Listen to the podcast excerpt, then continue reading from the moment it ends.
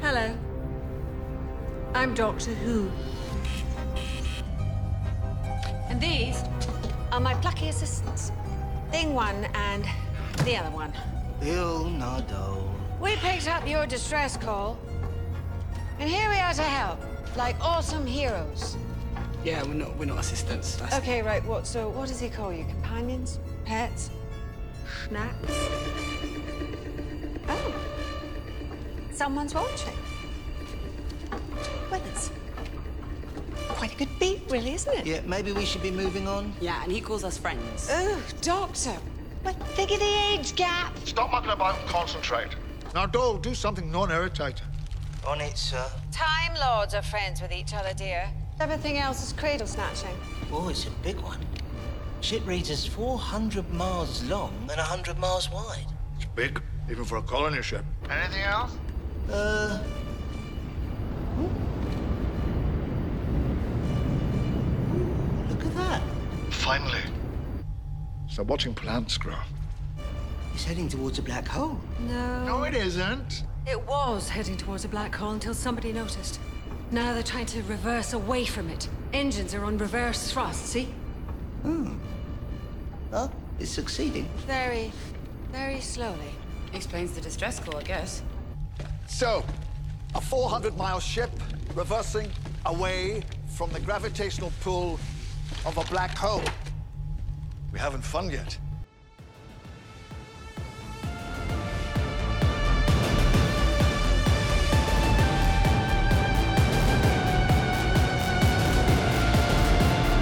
Hello and welcome to Who Watches Who, a Doctor Who podcast with me, Matthew, and as always, I am joined with. Hello, it's Scott.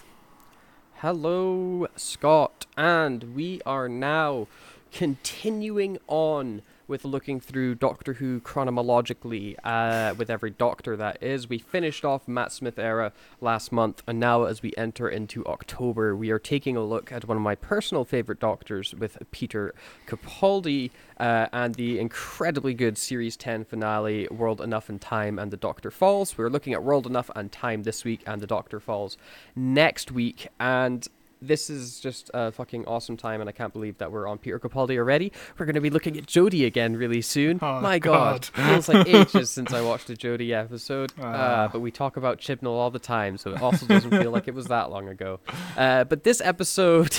um, World Enough and Time first aired on the 24th of June 2017, which was a Saturday and uh, extremely upsetting six years and three months ago. Uh, could you, uh, the well, I mean, the U.S. president at the time was, of course, Mr. Donald J- John Trump.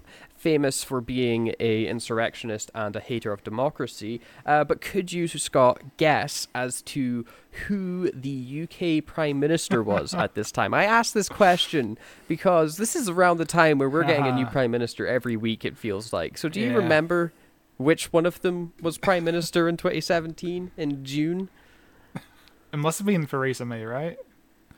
It Or- was. It was okay, Theresa yeah. May, who, uh, who, looking back at it, I wish, you know, I miss, I miss the prime minister being a Mm. wet blanket of an awkward, awful person, uh, you know, rather than what we ended up getting with like Boris Johnson and then the incompetency of Liz Truss, and now we have Rishi Sunak, who's just like, I hate green energy. That's his new platform. His new platform is I don't want renewable energy anymore. Uh, like let's get rid of that, which is an interesting stance to take as we keep breaking records of heat, uh, like every goddamn summer. But, you know, they're probably going to lose the next election. I fucking hope. Yeah, and there's there's also speculation there another general election is. I'm I'm sick and tired of it. it's such a nightmare. General election. General election is due to happen next year. Like it will have been five years. Can you believe that? Five years since Boris Johnson won. Uh, it's, it fucking feels like twenty five. Uh, but, so we are due. We are due an election next year uh, at some point. Whether or not that happens sooner, who knows? Uh, like the prime minister can literally call an election at any time, and he should because he will lose, and that's a good idea. Uh, I mean, he's going to win. Rishi Sunak call an election right now. It'll go great. Uh, uh, could you guess as to what is the number one film in the box office in the I mean the United States mainly. But what's what's number one? Making all the money, making all that money in the cinemas. Okay, I know we're a month away from Spider-Man: Homecoming. Um, what came out a month before that? Can you give me a hint? Uh, 2017. it is a sequel. Oh, it's not a very helpful hint. Sequels come out every fucking week. It's animated. Animated movie in 2017. Yeah, came out at the end of June. Mm, A lot of people were excited by the trailer, even though the series is famously not that great. oh, it's a Cars 3. It is Cars 3. Okay. Cars 3 is number one at the box office at the minute. Uh, it's only number one for a week before getting taken over by Transformers The Last Knight. Uh, and it, it beat out Wonder Woman, uh, which was number one. And that's a movie I don't understand why people like. Wonder Woman is not a good movie. Uh, Wonder Woman is kind of good up until the third act, where it's just a CGI mess. I like the first two Yes. acts enough, whereas like the first two acts are like a seven out of ten, I think.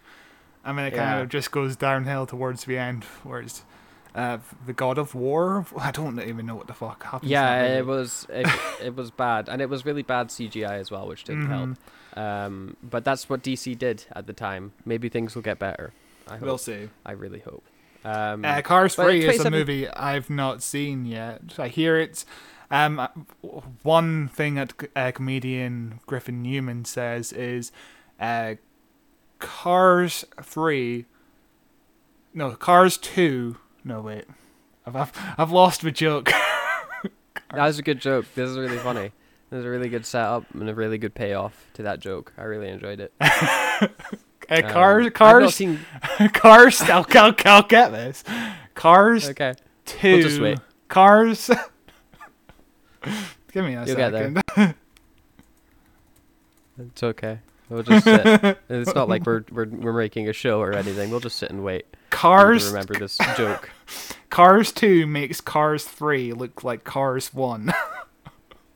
Cars Two makes Cars Three look like Cars One. because Okay, so car- Cars Two is so bad it makes Yes. Cars Three look even better. Yeah. Okay. Um, yeah. so, like Cars. I, I I haven't seen Cars Three either. I remember the trailer being like, "Damn, Lightning McQueen in a big crash. That looks cool." and then I never bothered to think about the movie again. Um, I might watch it at some point, but probably not anytime soon. It's not really on my to-do list. Um, but yeah, it's certainly a movie of all time. Uh, Anyway, uh, that is that's all I've got for the on this day segment. It's very nice and brief because this was very recent in history. Uh, Scott, why don't you take us into you said a director's corner this week? Oh my, oh my, yes, uh, George oh my, oh my. Oh my. Uh, this episode was written by Steven Moffat and it's directed by Rachel Talalay, who we haven't actually covered an episode from yet. Um, Rachel Talalay, of course, directed all of the series finals for Peter Capaldi, some of the best looking episodes of Doctor Who, I would say. Um, Yeah, yeah. Uh, she was born in Chicago in 1958. Her father was a pharma- pharmacologist and her mother was a biochemist, and she graduated from Yale University in 1980 with a major in mathematics, where she also ran the Yale Film Society. So she's obviously interested in film around this time.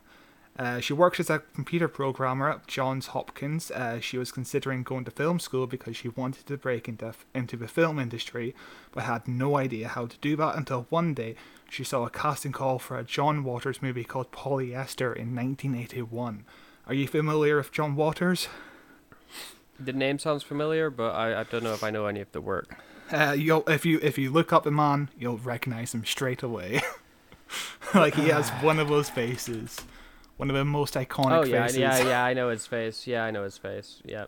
You would know him Yep. from The Simpsons mainly, but he directed movies like Cry Baby and oh god, what's a really uh, Pink Flamingo, which is like which he created as one of the most disturbing movies of all time. Like there's a scene in Pink Flamingo where uh, the drag queen Divine has a birthday party, and one of the guests or one of the performers at the birthday party prolapses his anus and starts jiggling it around to the song Surfing Bird. like he just wants that movie to be as disgusting as possible. Great. Great. Who watches Pink Flamingo when? Uh, it's it's I don't know if that is something I want to watch immediately. you've really you've done a great job selling it. Uh, Um, so she wrote them a note asking if she could become a production assistant, and the producer says if you can work for free and you have a car, you're hired basically. And she soon wound up meeting a load of people in the film industry. Uh, soon she wound up working on the first four Nightmare on Elm Street movies. On the uh, Elm Street movies, she worked her way up from being a, a assistant to a production manager to a producer.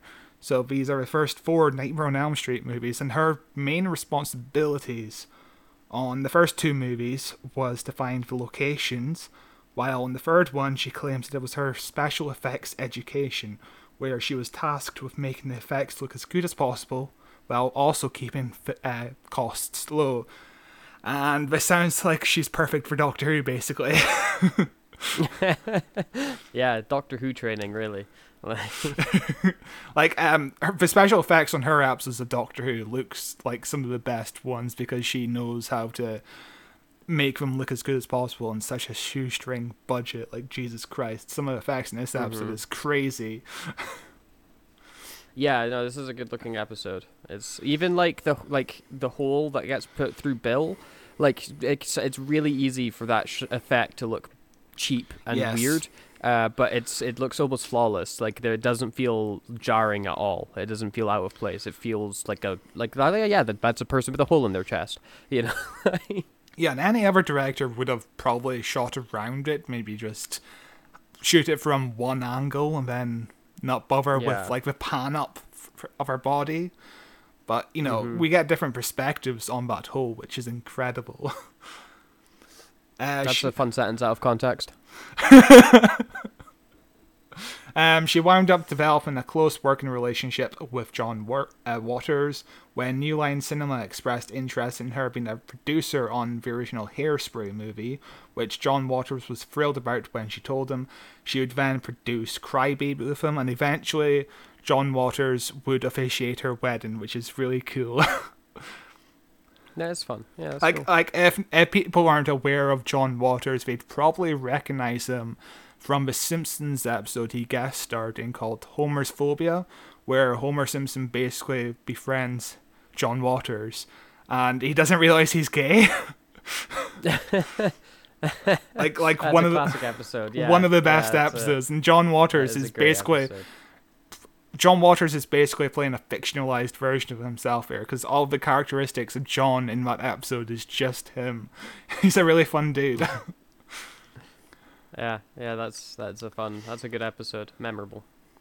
Uh, so Rachel finally made her directorial debut in 1991 when she directed Freddy's Dead: The Final Nightmare, and this is where she first experienced the sexism in the industry. Sadly, where she was given memos to not be too girly or to be too sensitive in the film, which is a wild thing to tell her when she's worked on most of the movies up to this point. She knows the tone of these movies, but Yeah, the, the men in Yeah. charge think a she's woman gonna make it all pink and glittery. yeah, which but, is yeah.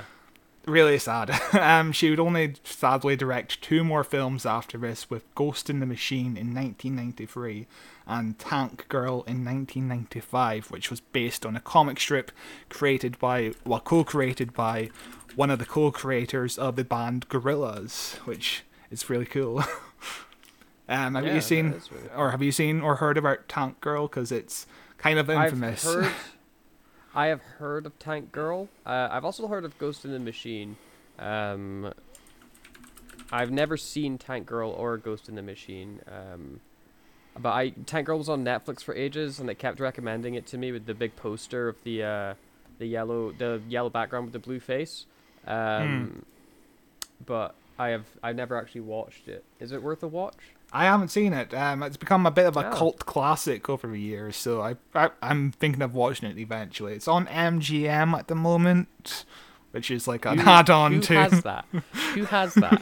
Who has MGM? Who subscribes to MGM Plus? Who are you? Do you have stock in MGM? Is that why you subscribe to MGM Plus? Like, who's, who's that for? I, d- I- yeah, I don't understand why MGM is still a separate app when MGM is owned by Amazon. Why not move the catalog Yeah. to Amazon Prime, bulk up the catalog, especially Yeah. when um, Amazon Prime is going to become dearer next year. yeah, they're they're about to raise the prices. Like awesome. I clicked on um, Tank Girl for the Amazon Prime link, and for some reason, Amazon Prime has this movie which you can watch with an MGM uh, seven day free trial, but the entire description is written in German, and I don't know why. Yeah, Amazon Prime is a we- really weird, broken service sometimes. Like it, it, it has the It's the weirdest worst- shit it's the on it. Worst, the worst streaming service, but it's got some hidden gems in it. You know. You know, because um, Amazon Prime has shit like oh Roblox videos. You know, watch Roblox playthroughs. it Yeah, has it. the boys right next to it. You know, same quality. Such a weird service, but yeah, Tank Girl has become a bit of a cult classic, and one of the things on Tank Girl which Rachel is actually kind of proud of. She jokingly says she created the Spice Girls because two of the Spice Girls auditioned for the main role on that movie. So they must have met behind the scenes when they were just in the casting call room and I could just Yeah. imagine Spice Girls a decent band. You'd think it's a I shit band, but I don't think I've ever actively gone out my way to listen to any of their music. I must have heard a song or two from like the radio as a kid, but I have never, I have never sat down and been like, hmm, let's listen to some Spice Girls right now. So I couldn't tell you. I have a few Spice Girl songs on my Spotify playlist, and Bet I ne- I never skip them. We're such a bop, such a great band. uh, but sadly, Tank Girl became a bomb, and she found that all the doors suddenly started closing on her in the industry. So she wound up directing TV in America as well as UK, and. This is one of those things where if she was probably a man, there's like a 60% chance she would have been able to get a new film. But because she's a woman and she had n- not so great hits. She had Yeah, I mean, all three of her movies didn't get great reviews yeah, which or make great amounts of money. which is a shame because she's a really good director, you know. And if she was she a man, is. She is. if she was a man, she would get she would have gotten more chances, I think, which is a big shame. and maybe a better script, like better projects to Mm-hmm. work on.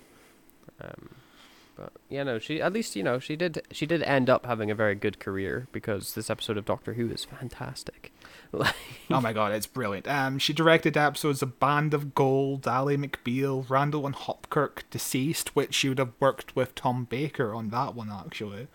Uh, she worked on The Dead Zone, Supernatural, and pretty much episodes of all the DC CW shows. So, so uh, and also Riverdale. So she she was part of the Oh, CW factory. Interesting. wow, she was yeah. Yeah, but you know she didn't write the scripts, so that's not her Yeah. fault. She didn't write. Uh, she didn't write. it- She didn't write an episode of Riverdale. Uh, Uh, yeah, at least as far maybe she did. Maybe she did. Like, It, it's been a while since I've seen her episodes of these CW shows. I presume they must be some of the best looking episodes of those shows. I would presume so. You never know. Who knows? And she also Too directed an episode of Sherlock in 2017. She also directed the TV movie Wind in the Willows in 2006, which co-starred Bob Hoskins, Matt Lucas, and Mark Gatiss. So she's Hmm. she's part of the Doctor Who family for sure. Yeah, yeah.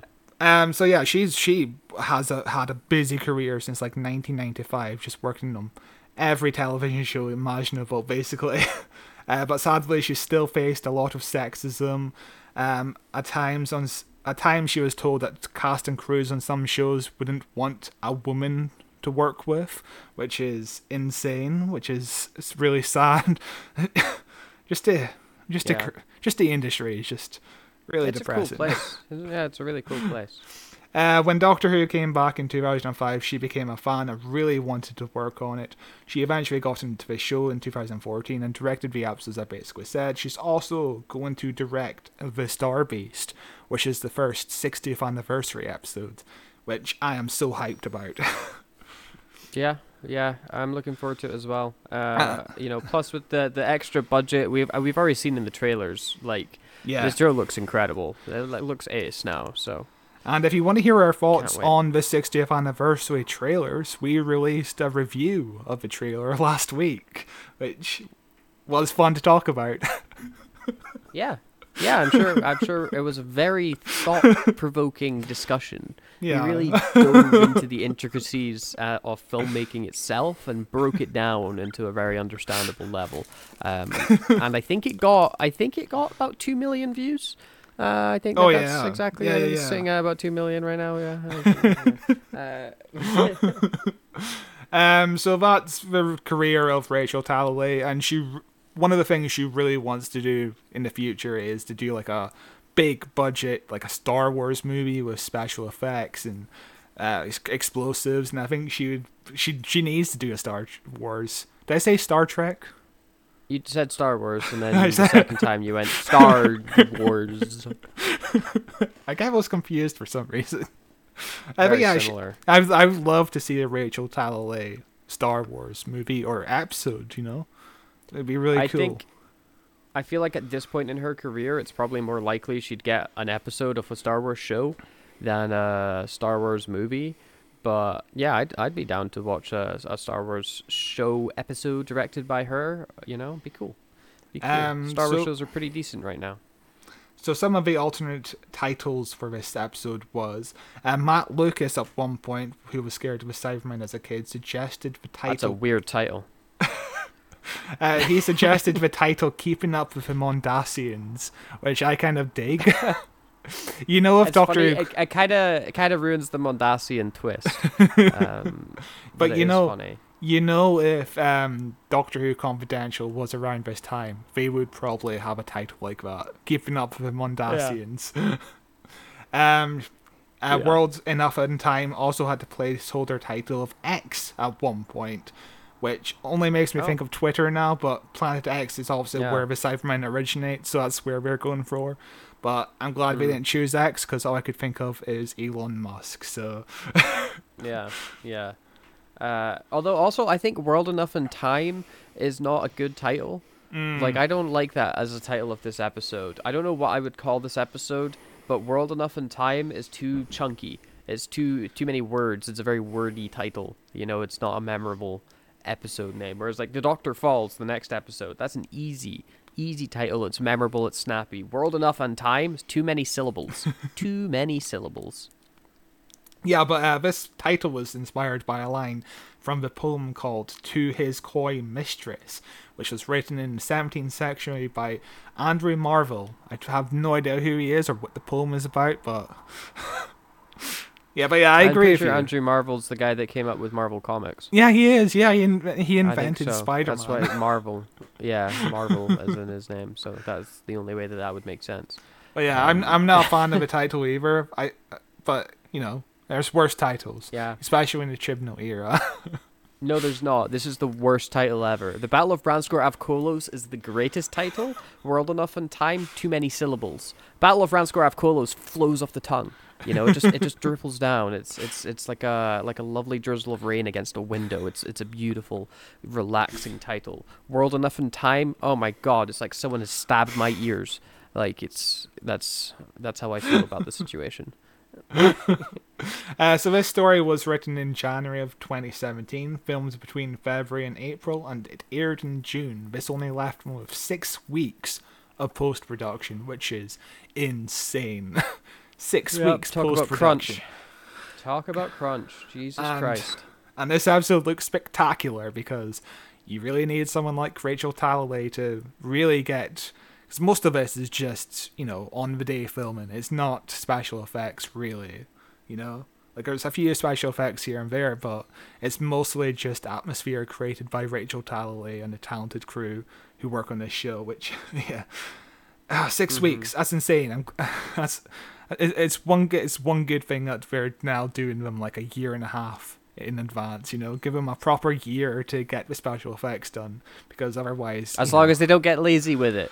yeah, You know, they're like, ah, we've got a year. Let's just put it to the back burner. Oh shit, it's out next week. Like, but yeah, uh, that's the pre-production stuff for the uh, the um. What? Uh, b- uh, the Battle of Ranskoroth Kolos.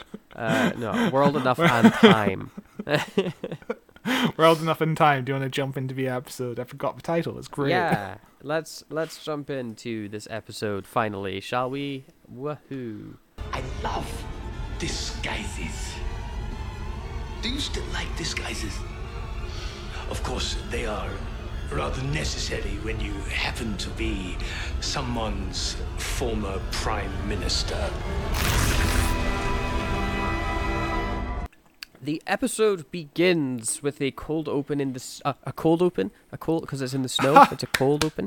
Well done. as Well the- done. as the tar- as the TARDIS appears and the Doctor falls out, uh, you know, and he's he's he's got big long poofy hair, which which is how you know it's a good Capaldi episode. The longer Capaldi's hair becomes, the greater the writing is. Uh, is how you judge a pure Capaldi's era. Um, but uh, he he falls to the ground and he starts to glow a regenerative glow, and screams out no uh, as the regeneration takes over the rest of his body um, and then we cut to the intro credits and like when I was fir- when I was watching this because I had only seen this episode when it aired and then watching it earlier today was my first time seeing it for a second time. Uh, I was like oh that's a fun intro. That's kind of cool. Then I forgot that it happened because it doesn't it doesn't relate to anything else in this episode. Like that this doesn't get paid off until uh, you know you were saying the christmas special you know when capaldi actually regenerates. Uh, so like seeing this as the cold open now i'm like oh th- this is exciting. The doctor's going to regenerate. And then he doesn't re- do anything with that for the next two episodes. And i forgot that this was the cold open. Like almost immediately into this into this show into this episode. Yeah, this is obviously filmed for the Christmas episode. It was filmed on the 12th of June, just a few weeks before the air date. And it's obviously part of the Christmas episode filming. And it's just randomly shoehorned in here. Just, I guess it's just to remind viewers his regeneration is coming up because the story as a whole doesn't feel like it's going to lead to a regeneration story. Like the fact that like with the what causes the regeneration is kind of glossed over to be honest with you it's just it's just very Yeah. interesting way to do a regeneration episode um i don't i'm not the biggest fan of this cold open because i'd rather just jump right into the episode and you know what happens to bill should have been the cold open the Yeah. end of the cold open and then go into the credits because Yeah, I mean, I mean the the cold open of like the doctor coming out giving a heroic speech and then that not working. That's a mm-hmm. way more interesting cold open for sure. Yeah. because if you're you know if, if you're watching the program before this just to whatever it is the news or whatever and you're thinking about watching catchphrase on itv at seven o'clock and you're just sticking around for the like the Who's- first Who's thinking of that? Who's thinking about watching Catch? some boring old grandma i presume but if you know if, if you if you watch the opening of this and you stick around till the cre- till the intro you're like an old man glowing in the snow okay you know But I mean, like if you if like uh, you know if you're in the UK, you you're aware of Doctor Who and you know what it looks like when the Doctor regenerates, or at least there's a high statistical chance that you do. You know, so like I feel like the Doctor regenerating, like most people are like, oh damn, is the Doctor going to regenerate in this episode? Because again, like a casual audience isn't following Doctor Who news. They aren't listening to the leaks and the rumors. They don't really know when it's going to happen. Uh, and then if they see it happening, it's like, oh damn, is this the one? Like I get why they would put it in here, but it does it doesn't feel like it belongs in this episode at all. Yeah. uh, I agree with that. Yeah. And for whatever reason, it was always Steven Moffat's plan to have this as the cold open to the point where when it was screened for press audiences at like probably like the beginning of June, they obviously haven't hadn't shot this opening yet, so the opening was just blank. It was just straight to the intro credits. But uh, you know, I, I just prefer the opening being the whole, you know. Yeah, yeah, no, I agree. Uh, after that, we then get the intro credits and cut to some very funky looking establishing shots of a big, long, sausage shaped spaceship uh, outside of a black hole. Uh, and it's it's a pretty cool looking shot. We get some nice pans and whips around this thing to get a sense of its scale, and that you know this is really this is where we're spending the entirety of this episode for the most part, Yeah. minus some flashbacks. So you know, get used to being inside this spaceship. Uh, and then we cut to the TARDIS appearing inside like a control center of the ship, and outside of uh, coming out of the TARDIS is Doctor Who herself, uh, Missy, who is uh, Michelle Gomez is incredible in this episode. I mean, Oh, she's incredible in every episode, but I absolutely I forgot how much I loved Missy. I like it's such an amazing interpretation of the character.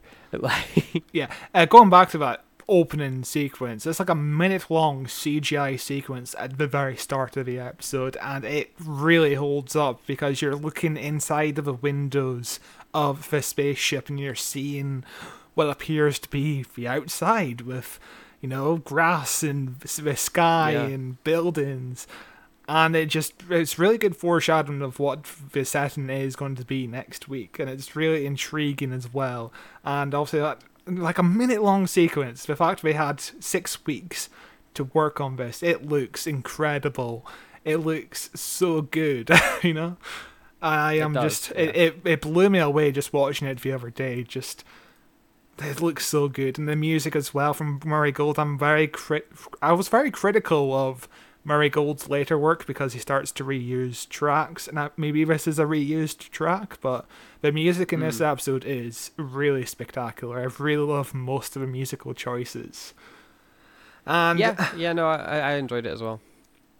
And yeah, just this era of this season of Doctor Who, the fact that the Doctor and the Master are kind of friends now is Oh, really loved cool. It. I loved it. That- I that's was, like- I was giddy with excitement when it happened.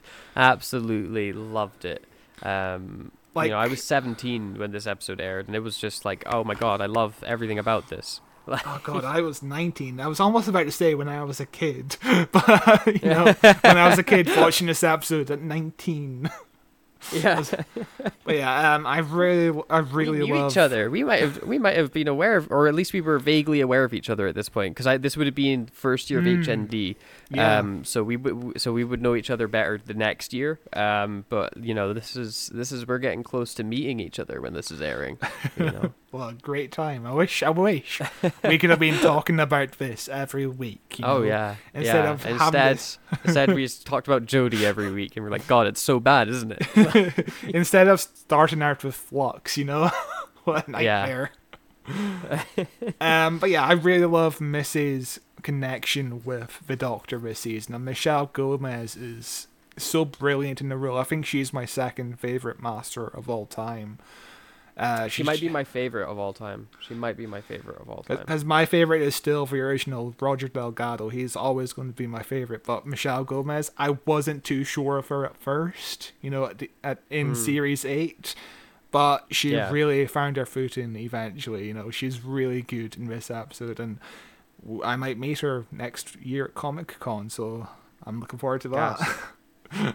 Yeah, I I- I think she might be she might be one of my favorite, if not my favorite masters. Like I really like Roger Delgado. He's like a very fun mustache, like twirling, like I am the villain sort of guy. Um, and I really enjoy John Simm's interpretation of the Master as well. Um, I wonder if we'll ever see him again uh, in Doctor Who. Uh, who knows? I, uh, Uh, I, I, I don't think we'll I, be uh, covering a John Simm episode for a while. I'm Oh, afraid. yeah, I don't think I don't think we'll ever see him again in Doctor Who. Um, but yeah, it's uh, but I really loved. There's something about Michelle Gomez's interpretation of Missy.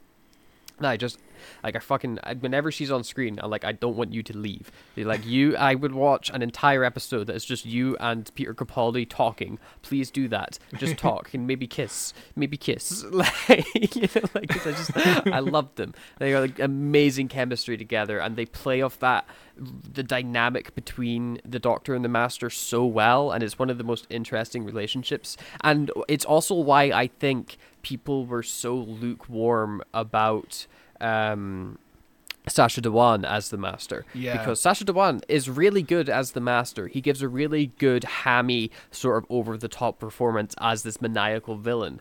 But it feels like it's lacking that relationship with the Doctor that got established in the Missy era, you know, because like the Missy Doctor relationship became so interesting and so compelling that when you suddenly see the master again and he's just like oh i hate you doctor. I'm going to shoot you in the face while i monologue at you for the next 15 minutes. Ah. uh, you know like that's suddenly like that's not what you want to see. You want to see like oh i loved you doctor. Like what happened? Like what this where's this conflict? Rather than just big maniacal villain again. Um and you know, I think Missy is so good she ruined the next version of the Master. Oh, yeah. like yeah, that's, that's the problem with um, the Sacha Dhawan version is he doesn't really get much time to connect with Jodie because, you know, his big monologue speeches usually just have Jodie standing there just listening, saying, "Oh no, Yeah. that's not true," you know. yeah, like barely acting, like no, Yeah. oh my god, like yeah, what I love, yeah, it goes back to the Delgado days of you know Jon Pertwee and Roger Delgado when we covered the oh the sea the Sea Devils. There's the scene Yeah. inside of a prison where maybe the Master has turned to good now, and maybe the Doctor is beginning Yeah. to trust the Master, and he's about to shake his hand and uh, he's about to trust the master for the first time in years, and that's a, that was a really lovely scene, and I really love the fact that the Doctor really wants the master to turn to good. He wants some sort of redemption for the master, more like- than anything. yeah, and. Uh, he gets close in this episode. He gets close Uh, in series ten. It's, it's it's so heartbreaking. Uh, and it's uh, you know the the Missy comes out and she's got like an earpiece in, and we see Bill and Nardole come out as well with the similar earpieces. Uh, Missy introduces herself as Doctor Who, as uh, the Doctor is basically testing her out to see if she could be a good person uh, and do what he does. And so she's pretending to be him, and it leads to some very fun banter between her and Bill and Nardole, where she's trying to convince them that the Doctor's real name is Doctor Who, and it's also like I feel like you know Moffat doing some lovely yeah. meta commentary between like the old school Doctor Who fans and the the new Doctor Who fans because I have talked to old people that grew up watching Doctor Who that call the Doctor Doctor Who, you know, and he used to be credited in the show as Doctor Who rather than the Doctor. Like even up to like David Tennant's era, like is Capaldi called Doctor Who at times? The last, remember. the last Um, Doctor to be credited as Doctor Who was um, Christopher Eccleston, and then David Yeah. Tennant. Being a massive fan, David Tennant was like, "No, his name is the Doctor. There's no Doctor Who." Yeah, uh, which has you know led to this like generational debate, and I really enjoy that Moffat was like, I'm going to write that in. Uh, and I know- also really enjoy. oh, sorry, carry on. What do I know? What do I know? No, what do I know? Uh, when I was an edgy teenager, I was like, the, the name's the Doctor. It's not Doctor Who, Yeah. and you're an idiot if you call him Doctor Who ever. and I was like Yeah. 13, 14, etc. You know, I spoke about this before, just. I was condescending, you know. But when this episode aired, I was 19 and be- I was really out of that phase by then. I was Doctor Who is a silly show. I enjoy it, and Missy coming out and saying my name is Doctor Who just cracked me up. And also, Yeah. I think I think around this time I started calling the character Doctor Who, and whenever people started saying, "No, his name is the Doctor," I was like, "But Sid- Sydney Newman, the creator, calls him Doctor Who. Peter Capaldi calls him Doctor Who. Uh, he was credited as Doctor Who for 18 seasons, and then I became condescending in that way instead." ah, you, you flipped. You flipped. Uh, whereas I, I used to also be on the boat off like, no, he's called the Doctor. Why would you call him Doctor Who? You big silly idiot. Uh, but now, like, I'm more at a point where I, I literally don't give a shit. Uh, so, like, I, I, I, d- Um, I deliberately use Doctor Who nowadays just so somebody could have a bone yeah, to pick to with me upset, sometimes. upset someone. Yeah. because there's what um there's the quote from the Big Bang Theory that used to go around as a meme sometimes where uh, Sheldon Cooper is talking to somebody and he's like, "Oh yeah, I've I've gone through losses before. I I cry every time Doctor Who dies."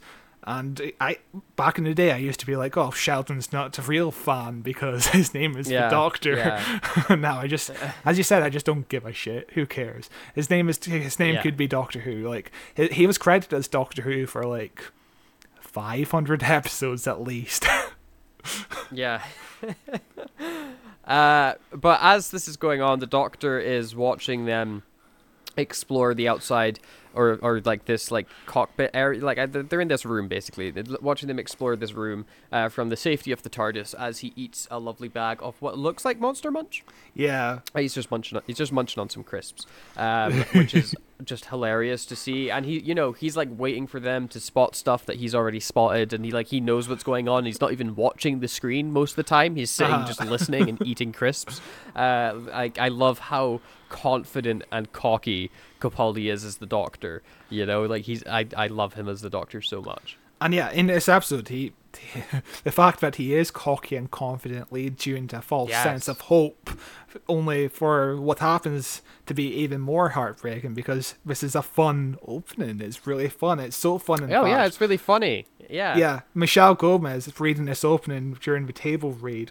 Uh, she regretted not reading it before she came onto the studio that day because she just had too much fun reading her lines and she started choking on crisps herself. Uh, but alarm starts going off on the ship, and they get a call from a guy uh, through a black and white webcam, uh, being like, "Hey, is are you guys? What's going on? I'm coming up to see you." Uh, and Missy's like, "Oh, you're pretty handsome," and she tries flirting with him in an awkward way, and it's very funny. Um, and she then tells, "I don't think those are Monster Munch." I've just got. and I think they're just ready salted crisps, but they're like uh like an off. Like I recognize that logo. Like they're not Walkers. They're like an off-brand ready salted crisp. Um, but I'm just I'm looking at this shot of Capaldi eating them right now. I'm gonna now. need to zoom in and Um, enhance if I can only yeah. find the correct spot to- on BBC iPlayer. I'm at 523, um, and that, that that's a pretty good shot of the crisps. He's says- obviously he's got the logo. He's got the Yeah. logo to the facing away from It's it. This is not tell. sponsored.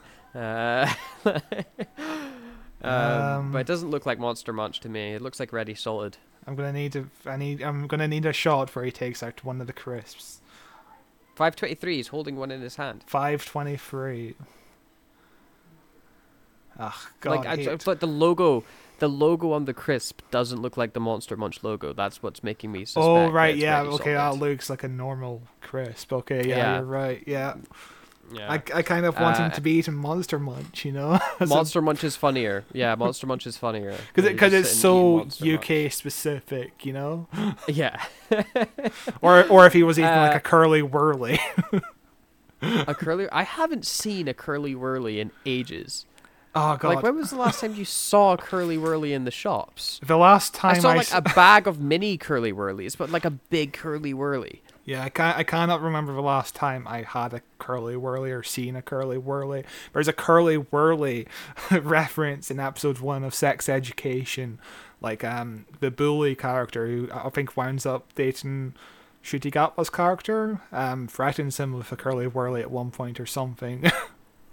Wow, spoilers for like season three of Sex Education. no, it's gonna Uh, take a while yeah. then. Okay. Yeah. uh, I think it takes like it does take take some time. I don't remember how quick it happens. Maybe it happens quicker. It's been a while since I watched those early seasons. Enjoying season four though. Uh, Curly Wurlies are um I think underrated. I really enjoyed them as a kid, but I haven't like it's a lot of caramel. I haven't had it since an adult. Maybe it's not good. Uh, but anyway, uh, the Bill Nardole and uh, Missy go into a very long conversation about what the Doctor's real name is, and it is very funny. Uh, and she almost convinces Bill. Like Bill is like, "Is that your real name, Doctor?" Uh, which I love. Like she put enough doubt into Bill's mind that she's like, "Wait, hang on, his name could be Doctor Who."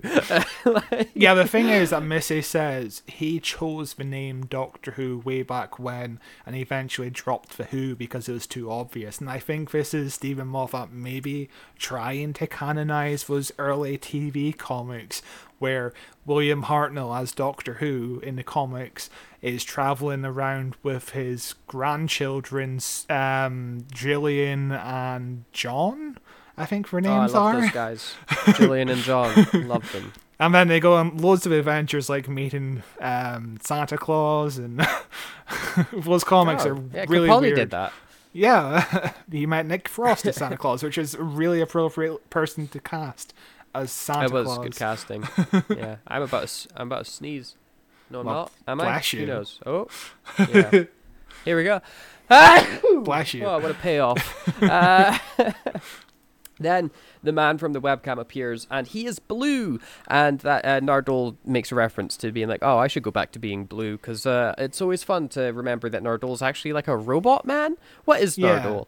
I don't remember. It's been a long time. And speaking of Nardole, how great is he as a character? Because when he first I appeared in The Husbands of River Song, you know, I found him to be kind of annoying in that episode. He's I wasn't expecting him to become a companion. yeah, Like I was like, "Oh, this is a fun Matt Lucas cameo. Like he's a whatever character. I'll never think of him again." And then it's like, "No, Nardole is a full-time companion in the TARDIS." And I'm like, "Oh, okay, cool."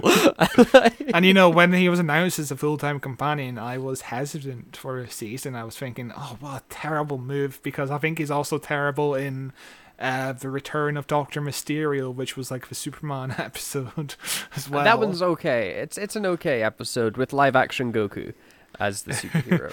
But, Um, but then, you know, Nardole turns out to be a great character and actually gets a proper arc. He, the end of the Yes. next episode is really good for Nardole. And uh, nowadays, is- I feel like I should stop judging these comic relief one-off appearances at Christmas, then turning into a full-time companion because I did had the same arc with Catherine Tate as Donna Noble, and then she turns out to be one of the best characters in the show. So Yeah.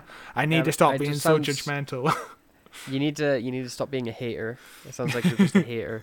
Uh, you need to you need to stop being a hater. But yeah, no, I love Nardole. I love his relationship with the Doctor. I love at the start of the scene when Missy comes out and she's doing all the talking, and Nardole hasn't said a word. The Doctor's like, Nardole, stop being annoying. And, like I love it. Uh, you know, uh, just everyone's on fire in this episode. You know, Michelle Gomez, especially, he she actually gets some lines of dialogue where she improvises these lines. Like she adds the little dab that Missy does. Uh, She calls George a Smurf. That's on Michelle Gomez, and Michelle Gomez actually credits Rachel Talalay for helping her find the character when we we were shooting the series 8 final together like she says there there wouldn't be any missy without rachel talalay because she gave her the confidence which is really cool for a director to help out with and uh, Yeah, Matt's yeah, um, cool. Matt Lucas, I was about to call him Matt Smith. um, Matt Lucas, Matt Lucas is usually the person to ad lib a lot of lines on the set, but she, but he actually let Michelle Gomez get a lot of uh, time to improvise and all that in this episode, which is really cool. Really cool. Michelle. That's Gomez cool, is so good in this episode, by the way. She so is, good. She is incredible. Yeah. Um, uh, the blue man comes out and he's very panicked that there are people coming up the elevator um, into the section of the ship, and he asks if anybody is a human. And he starts waving a gun around, which causes Capaldi to jump out of the TARDIS because, hey, I'm going to try and stop whatever this is happening because this is getting serious now. Uh, uh, when when he, out- when he, when he asks Missy if she's a human, she says, "Oh, don't be a bitch," which I think might Yeah. be the hardest swear on Doctor Who.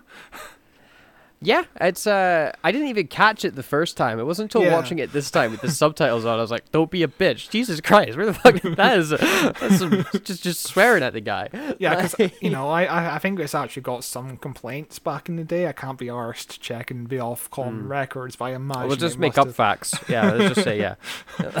This is a pretty dark episode to air at six forty-five in the afternoon, basically. like it goes Yeah, dark. It does, uh, but I like Doctor Who when it gets spooky. Um, but what I also like as well is when this guy's he starts asking if anybody's a human, waving this gun around. The Capaldi steps out the TARDIS to be like, "Ah, I'm gonna, I'm gonna ease the tensions here." And then Bill's like, "Oh, I'm a human," and you just see Capaldi's face drop. Like, "Oh shit, Yes. she shouldn't have said that." You know, like this is this just got even more serious than it already was. Um, and it is incredible and he goes on to give a big speech to the guy who's pointing a gun at Bill, being like, hey, okay, like, you know, I'm the doctor and I'm going to change your life and I'm going to save you and you're going to think about this moment and this is the decision you had to make to say, like, to change. And then bang, just shoots Bill and everything slows down as we see Capaldi's eye, like, slowly turn his head to see a massive hole through Bill's chest. And it is. Like what a like it, as we were saying, if this was the cold opening, like what a goddamn insane way to open an episode. Yeah. Uh, Because I, I I just- you know, when I when this episode started, I was like, oh yeah, I'm I'm back on- at the, I'm just laid back on my seat. I'm enjoying myself. And this literally made me jump up the first time I saw it because it's not something you'd expect in Doctor Who uh, for a companion to stand there with a hole in her chest.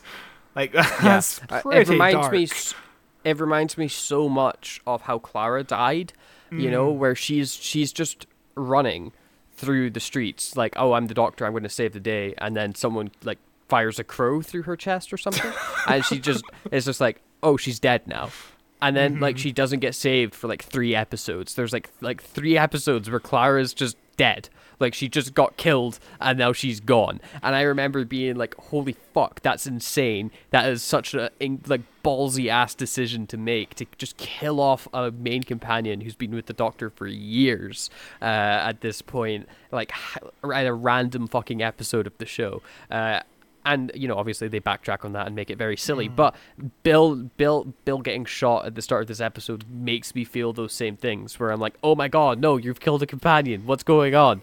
Like it, it just and you instantly believe it as well. Like there's Yeah. there's no like oh shit she's got oh she'll be okay. No she's got a big hole in her chest. Like yeah, the thing that Steven Moffat wanted to do was to give Bill like the worst death imaginable, and then work a way out of you know the death. I mean, he, mm-hmm. I'm, I'm not too sure. I've I've watched both parts recently, and I'm not the biggest fan of how it ends. I think I'm more positive on it when from you know from before I watched it, but it's, it's, it's we'll get to that next week. It's it's very strange. I'm not mm-hmm. sure how to feel about it. I think I have to rewatch the pilot before I do next week's episode with you, but we'll talk mm. about that.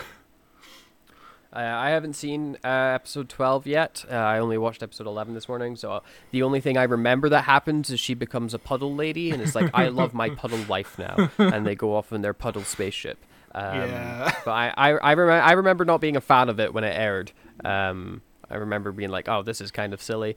And, rem- I, and it also reminded me too much of what happened with Clara. Um, because Yeah. Clara basically had the same ending where it's like, oh, instead of dying, you get to travel space with your friend now. Woo. Mm-hmm. Uh, and then also and also Bill comes back at the Christmas episode and they kind of elaborate on it and go even further with it, which I, I don't remember being. Oh, a- I don't remember the Christmas Yeah. episode really. I only saw it once, so I'm I'm looking forward to watching that again at some point. Yeah, we're, we're um, uh, if all things go well, we're actually going to cover the Christmas episode this Christmas as a like a nice little tie-in to it. So we'll we'll see how that cool holds up. I think. I have a lot to say about how uh, the first Doctor is handled in that episode. Gasp! Does he say hmm enough times? we'll find out.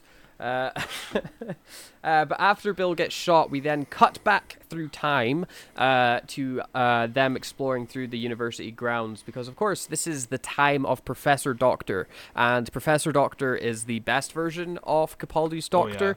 Each version improved on the last. The first version of Janitor Doctor, where he's like, "Am I a good man?" That's that's the worst version of Capaldi's Doctor. The Rockstar Doctor, great version. What a vibe, love him. Uh, uh, but Professor Doctor is what he should have been from the start. Like, what an incredible fucking version of the Doctor to have. You know, he's got his own little office. He's got a place where he could be. He's trying to educate, but he's a snarky, like Scottish professor that's you know got no time for anybody. It's perfect for Capaldi. It's brilliant. And what I love about the fact that these two people have the same, well, not the same job, but they both work in the same workplace. Uh, she works in the kitchen, he's a professor. Is uh, we just get time to just kind of unwind in a place that's not the TARDIS. This is their proper job, Yeah. and they just have time to just talk to each other about what's going on, you know, which is really cool. Yeah. I, I love when Doctor Who takes the time to just have a companion and the Doctor just have time to talk because it reminds you why they're on this together, you know? Al- Also, we don't see it. I don't. I don't remember at least. I don't think we see it in this episode. But the Doctor's office is like a cozy, Yeah. like Victorian esque office, and it's such a nicer place for characters to sit and talk, as opposed to his TARDIS, which I still like. It's better than when it was Matt Smith's one, and it was all silver and chrome. Like they did some updates to it. They gave it the books and the chalkboard and stuff, and it looks better. But I'm still not a big fan of the really small silver TARDIS. Um, it's not my favorite interior, and it can be kind of cold to look at if you're watching two characters to just talk. Having that warmer environment is much nicer. yeah, one thing I'm hoping that the new TARDIS brings and the new, you know, the new budget, the new improved budget, I hope, because this is one thing they did in the 80s and like the Peter Davison era is they sometimes had conversations in companions' bedrooms and stuff. Like it, it Hmm. felt like a proper house sometimes. Nah, I, And- I being able to see more rooms of the TARDIS would be cool. Yeah. Yeah, because that's something they did, kind of did at the very start of the show in the 60s, and what they did mostly in the 80s. Just have time to unwind in the TARDIS and just have conversations about what's going on in each other's lives and stuff like that. It's, I, I want a more of a t- homely TARDIS. I really want it.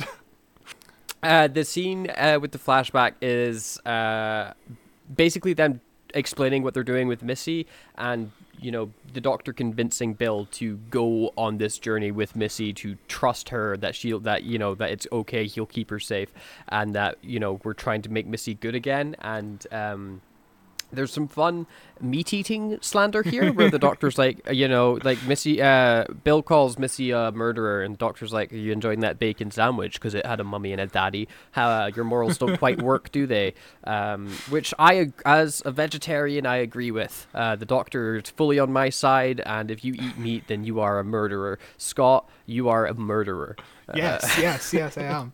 Um, this is kind of reminiscent of a line from the very first episode of the season where the doctor says, Hardly anything is evil, but most things are hungry. Hunger, hunger looks very much like evil from the wrong end of the cutlery. Or do you think that your bacon sandwich loves you back? So this is a weird recurring theme in series 10, I guess. he just hates bacon sandwiches And also, nothing. No- really- really line, nothing. Not bacon sandwiches are like the biggest British thing right now, isn't it? you know, nothing screams British more than bacon sandwiches for some Yeah, I, reason. d- yeah, I- I don't, I don't know if if bacon baps are really a thing in like the states or anything, are they? yeah, I don't know. It's it's strange. Yeah. I love a good bacon roll though. Mm.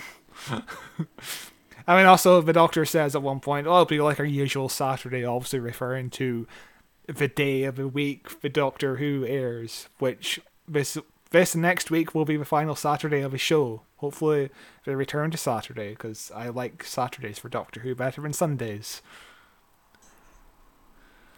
Yes, I agree. Uh, Saturday is a much better time for Doctor Who, especially um, for people that work jobs and have a podcast about Doctor Who that they would like to record after the episode airs and would not want to do that after work and would rather do it right after the episode so that they can get it out on time when everyone's interested, maybe. I don't know. Uh, I don't relate to that though. Uh, uh, we then cut to um, the doctor trying to convince uh, Nil, Oh, I mean- and Nardole. Yeah, you're skipping over a great bit of conversation. They go up to the roof of a school, I think. I'm I think not that's- even at. The, I was in the kitchen. You son of a bitch. Uh, All right, sorry. the, the yeah, you you you fuck. I didn't skip over anything. You're skipping. I no, I thought you were talking about I'm trying to convince the blue guy, blue man group. No, no, they're in the. They're, is that in Okay. a kitchen? No, Bill and Nardole are in a kitchen, and Okay. you know the doctor's the doctor's trying to convince them, and this is basically where Bill's like, "You want the doctor to, you want the master to be good, don't you? You want more than anything, you want Missy to be good." And Capaldi doesn't say anything; he just turns around, and I am so split about how I feel about the way that they handle Capaldi and emotions because on sometimes it's like, oh, I really like how much he struggles to show emotion and things like that. On the other side, it kind of feels like, you know, the same issue that falls with characters like Abed and stuff, where it's like the autism character without saying it's autism, you know? And it's how do you have a socially awkward character do socially awkward things? It's like, oh, he's having an emotion right now.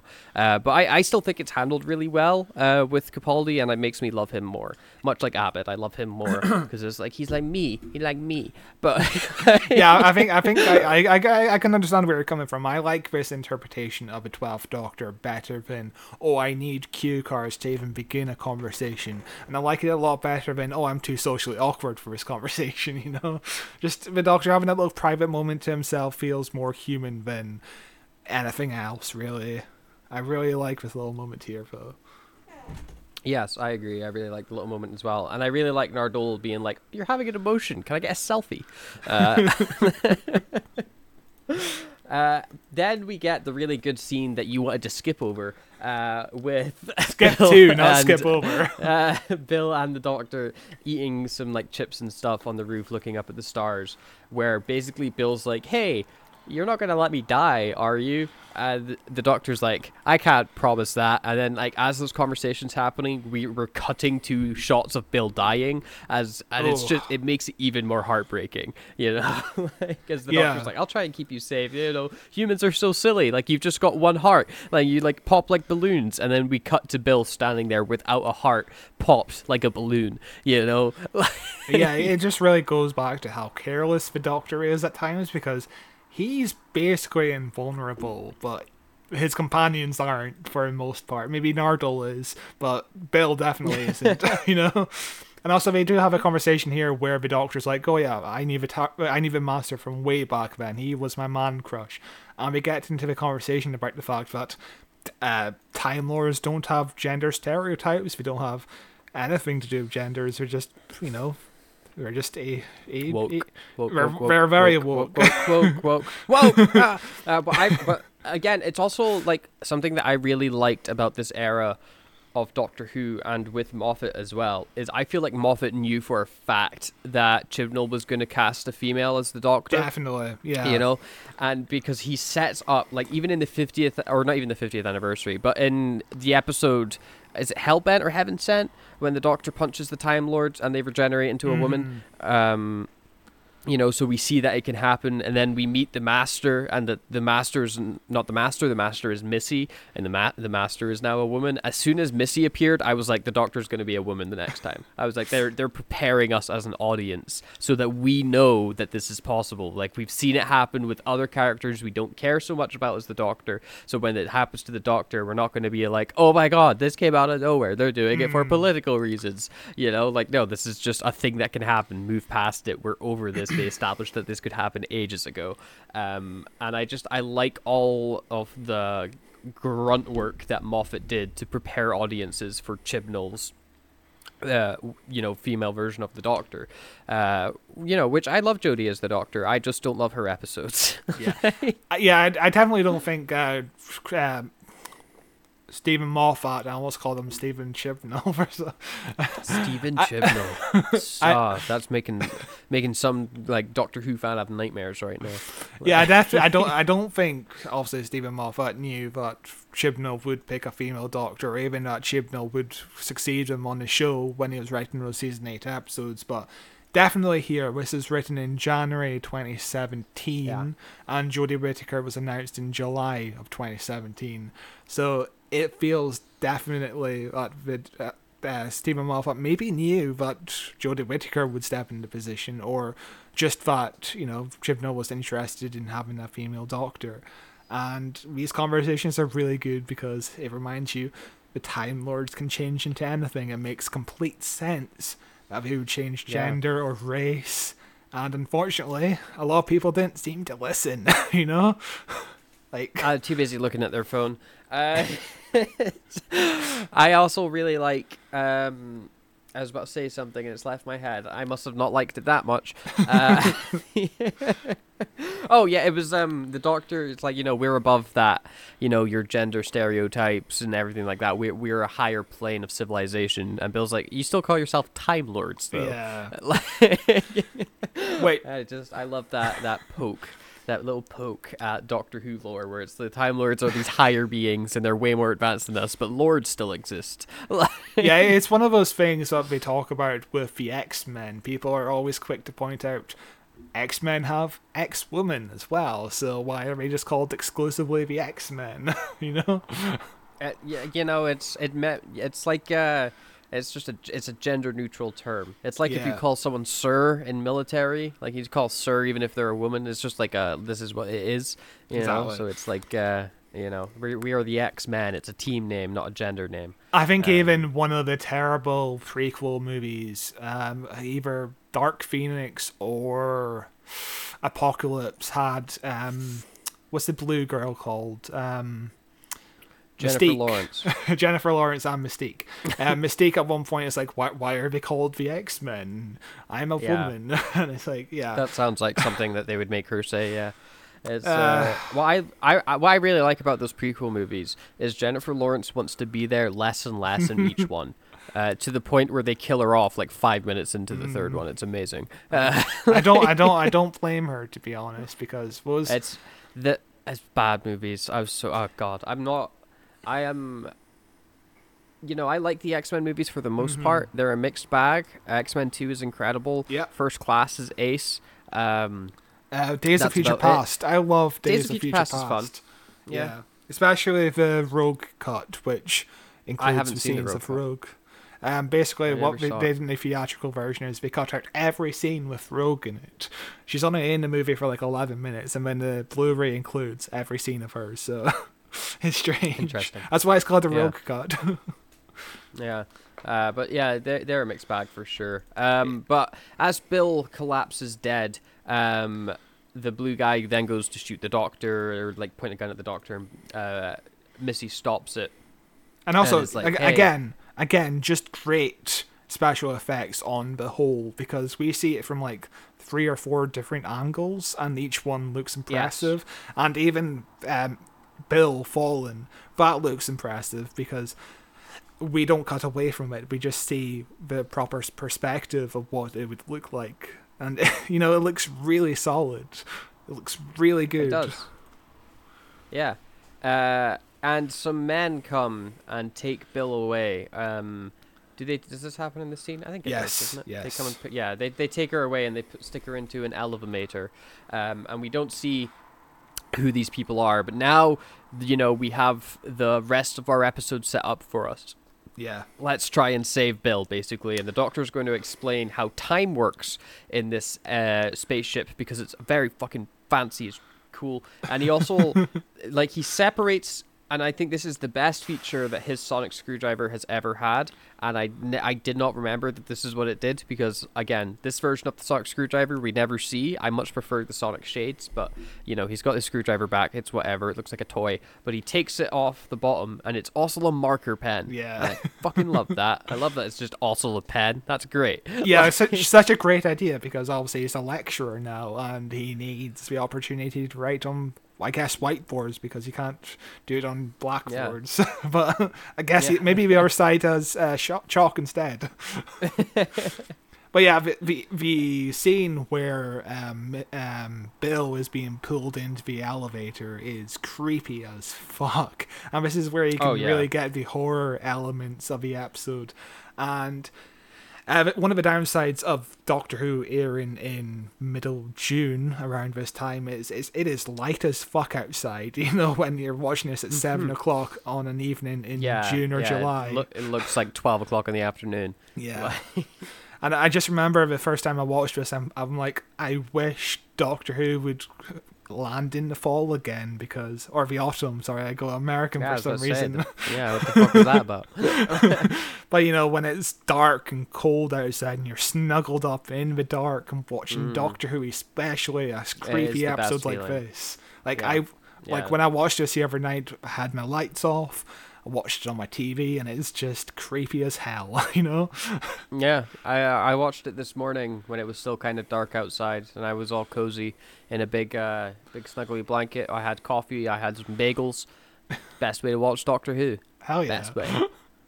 The episode continues on as Bill wakes up uh, at the lower end of the ship to, after being like experimented on and turned into part Cyberman um, by these people.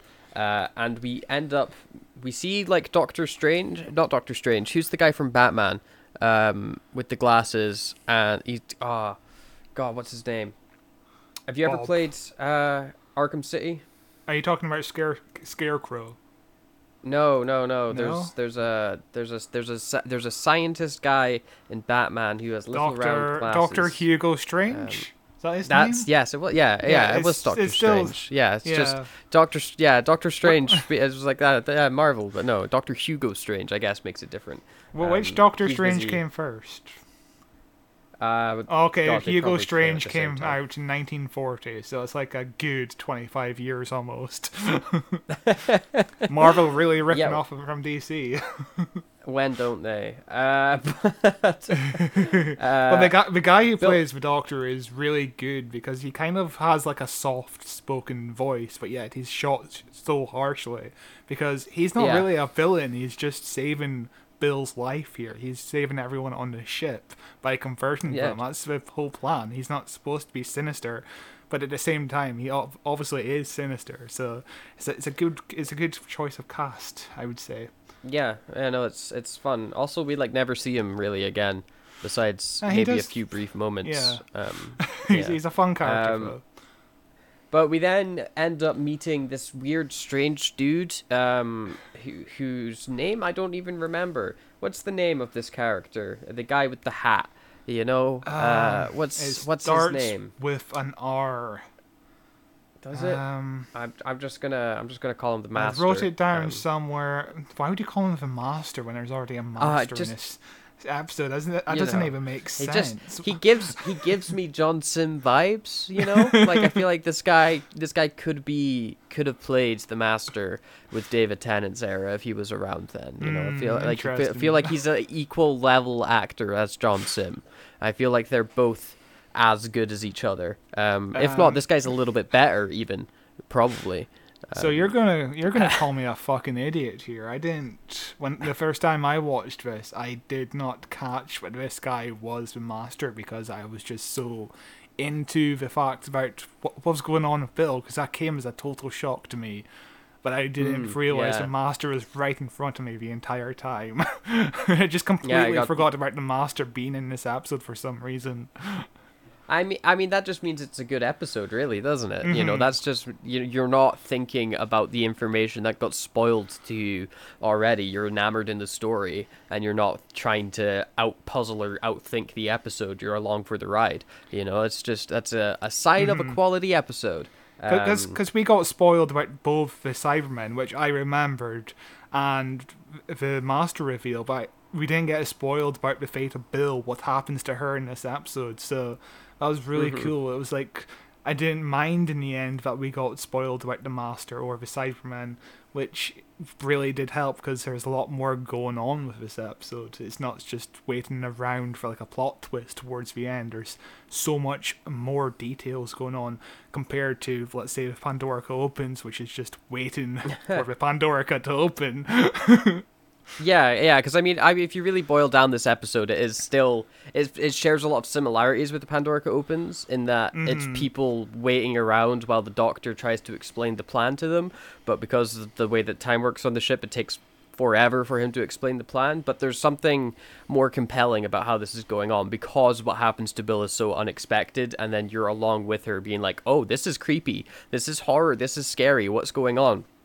Because we care about Bill and we care about you know a companion getting shot through the goddamn chest. Um, Yeah, and and this whole Uh, we- hospital setting is inspired by the fact that um, Steven Moffat was spending a lot of time with his ill mother. She actually died when he was writing this hos- uh, when he was writing this episode. So he, he spent a lot of time with her at the hospital and just began thinking about how kind of grave being in a hospital is with a dying loved one.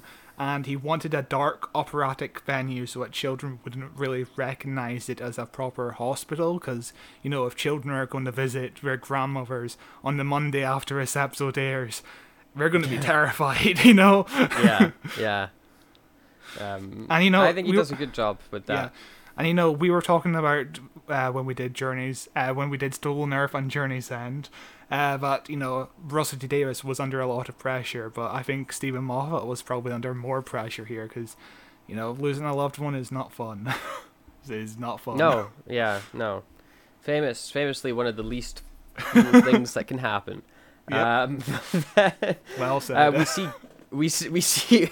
we, I, sh- I should write eulogies. Uh, we then see Ghost um, Peter Capaldi telling Bill to wait for him um, as Peter Capaldi used his psychic powers to imprint his mind into Bill's to be like, "Hey, yo, I'm still coming to save you. Don't worry. Uh, don't even worry about it." Yeah, and uh, did- this is did a a recurring he thing. d- we see Ghost Capaldi quite a bit.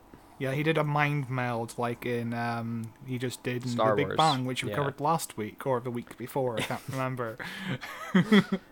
Yeah. Uh, then Bill gets up and decides to explore around this uh, creepy, creepy facility as the words pain, pain, pain, pain echo throughout, and it's it's it's it's straight up horror esque. Like the, there's there's some full on body horror stuff going on in this episode, and it's it's incredible. Like it feels scary watching it, and I love that when Doctor Who with with that when it comes to Doctor Who, you know Yeah. because it's this fun family show except when it isn't and it's just straight up you're scared and, and hiding. And uh, that's what i think moffat did really really well. And you whenever he talks in interviews he always talks about how that's his favorite part. He loves scaring kids you know?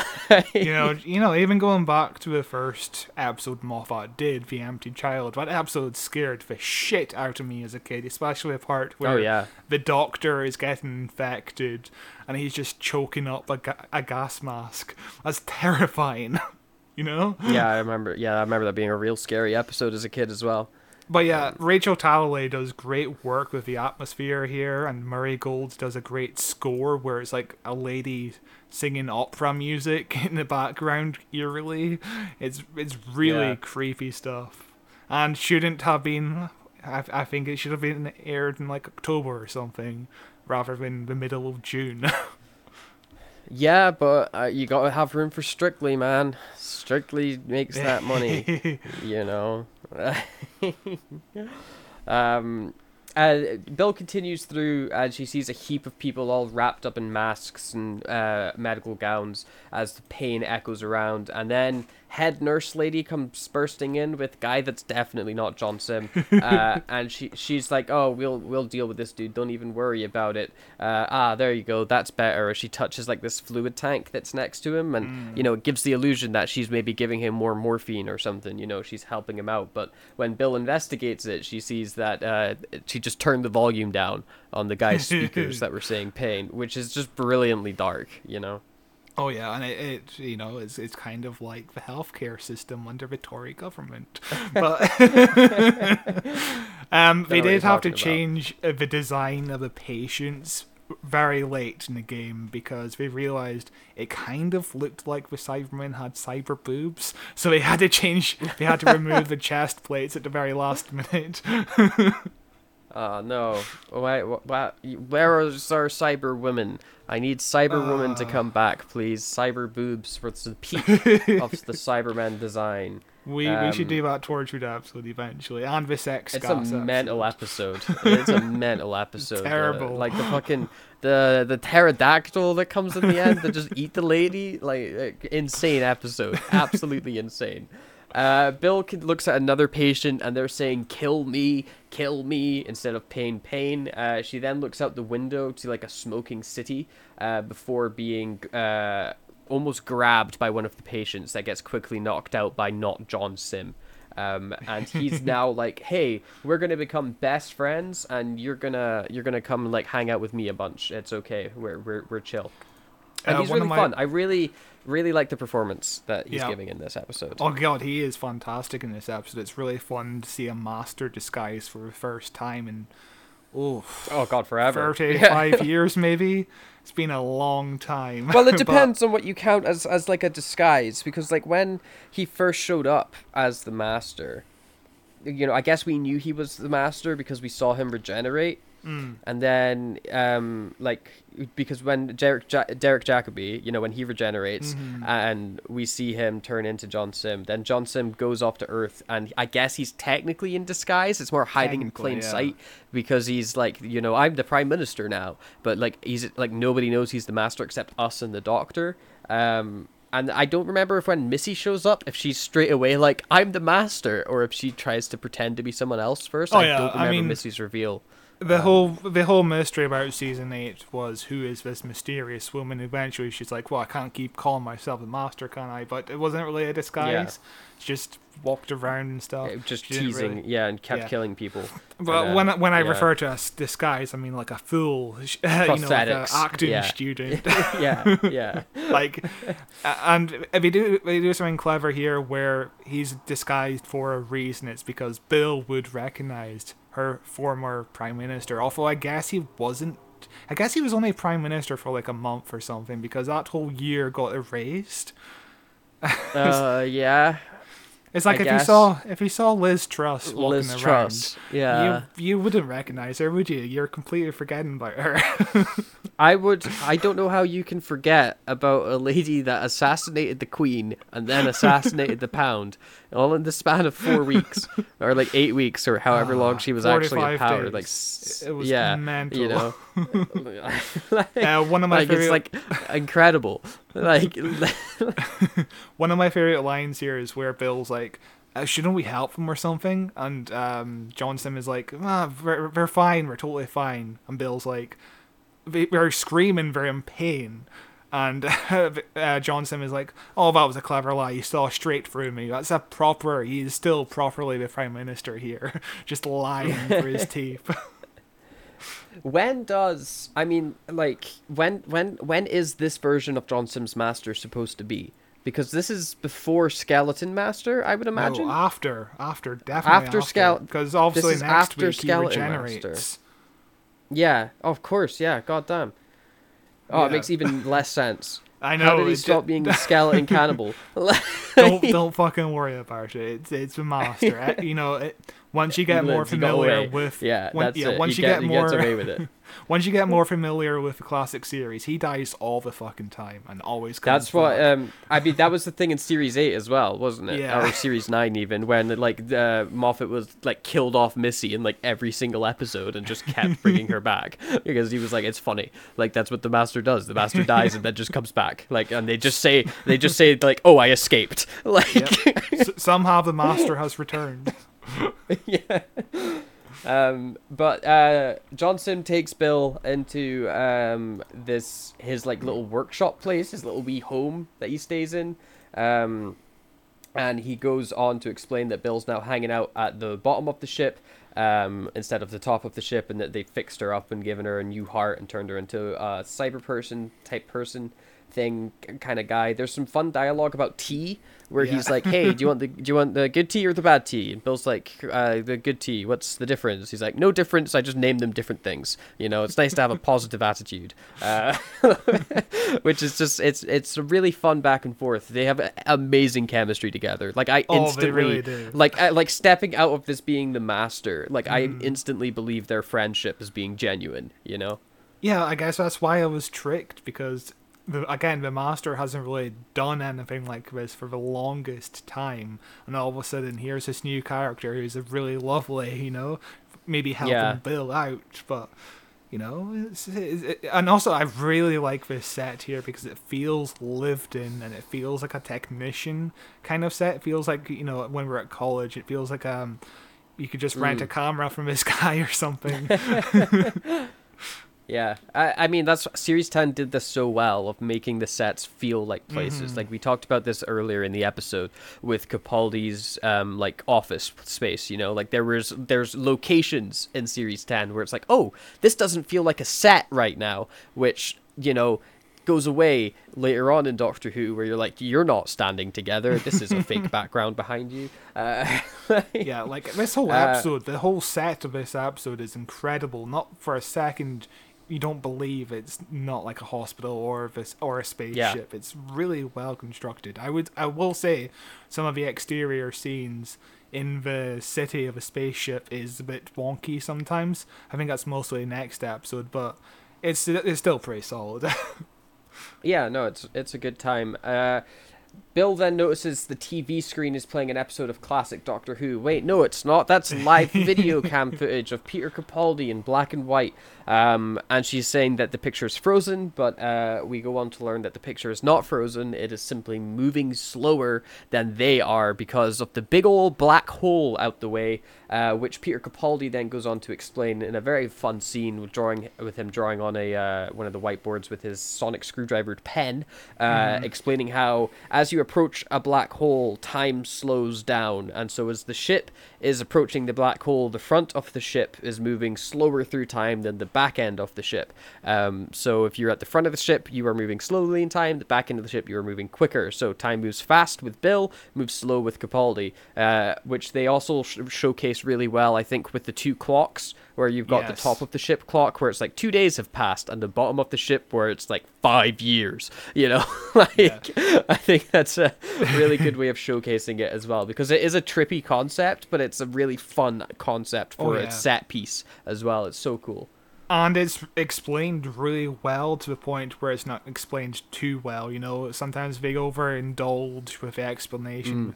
but you know, I think little kids will understand what's going on here.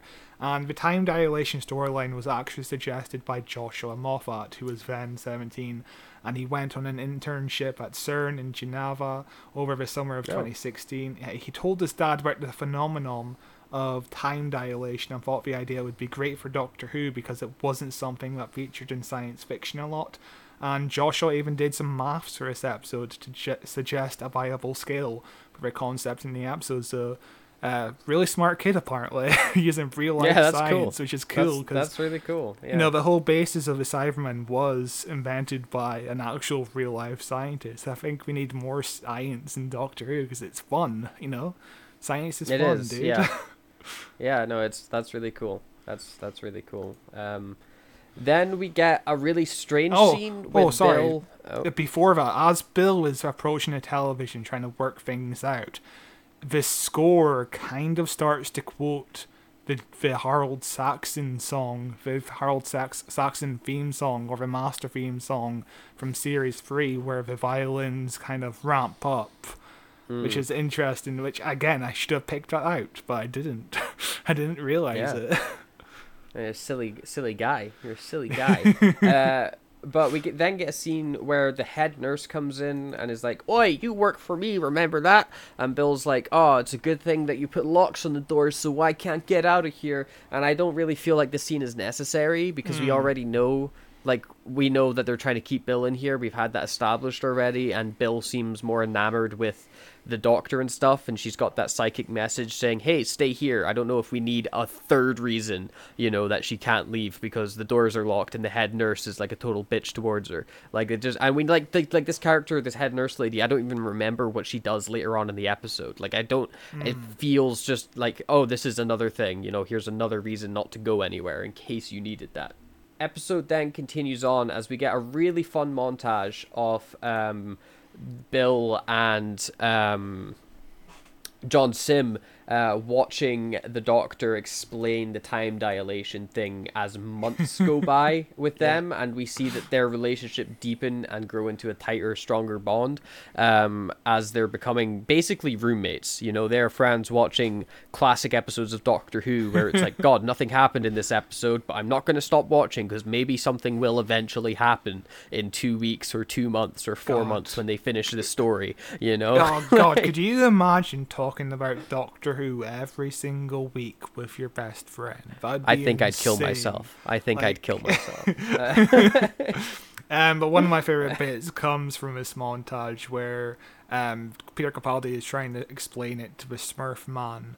And he's like, "What's the matter? Didn't you go to space school?" And the camera zooms Yes. right in on uh, Peter Capaldi, which again we just covered the Big Bang, which Space has Florida. Space Florida. Yes. And um, in between recording that episode and this episode, uh, the last episode of Futurama came out where we talk about space Italy. So it's a it's a really funny, and and the and uh, um the professor is running a simulation in Futurama, and the characters start talking about space Italy, and Amy's like. Uh, Space Italy, that's a bit of a fake name. And the professor is like, well, I got lazy, okay? Although this is this is more of the funny side, you know, it's, it's uh, Steven Moffat being funny. yeah, Space School's a great line. Space Florida is a great line. Space Italy is a great line. Space anything. Space blank, great. That's a funny joke. Because Yeah, it one of sounds my- ridiculous. Yeah, one of my favorite things in Futurama is the space pope, who's like a reptilian. yeah. Uh, the Bill that is mopping the floors of uh, one of the medical rooms and she decides to look out the window onto this smoky city that's on the bottom of this spaceship and uh, we see uh, ghost capaldi being like yo wait for me still just have some patience. Um, and we see that bill's getting a little bit tired of waiting where she asks the ghost in her head how much longer do i need to wait doctor? Um, and it's just some it's just some really fun stuff. This is a really well paced episode. Like I, I absolutely love this episode Again, again, it's one of those situations where again, nothing much is happening. It's just characters waiting, but we get little character dynamics we never see before. Um, uh, we get really funny lines. It's a great montage. It's some eerie stuff. It's such a fun episode so far. Yeah, it really is. Also, like, I love Bill. I think Uh-huh. she's one of my favorite companions. I don't know what it is. Like, she's only in one season. She doesn't really do much, and I don't remember exactly enjoying her arc.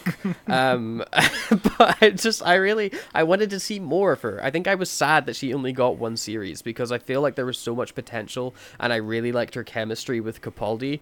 Um, as much as I loved Capaldi and Clara, like I feel like, like especially in that first season with Capaldi and Clara, where all that Danny Pink stuff gets mixed up, and it just becomes nonsense. You know, it completely ruined that series. And then to finally be like, okay, uh, like, because especially at this point, I was so sick of Clara. Uh, to have a companion that's like, oh my god, it's not Clara, I love you.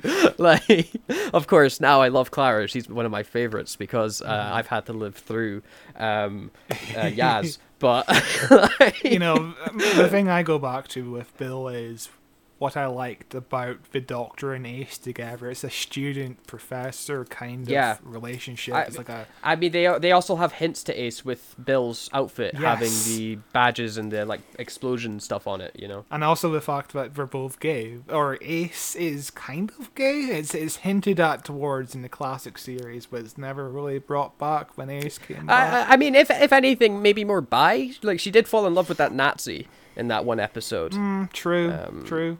You know.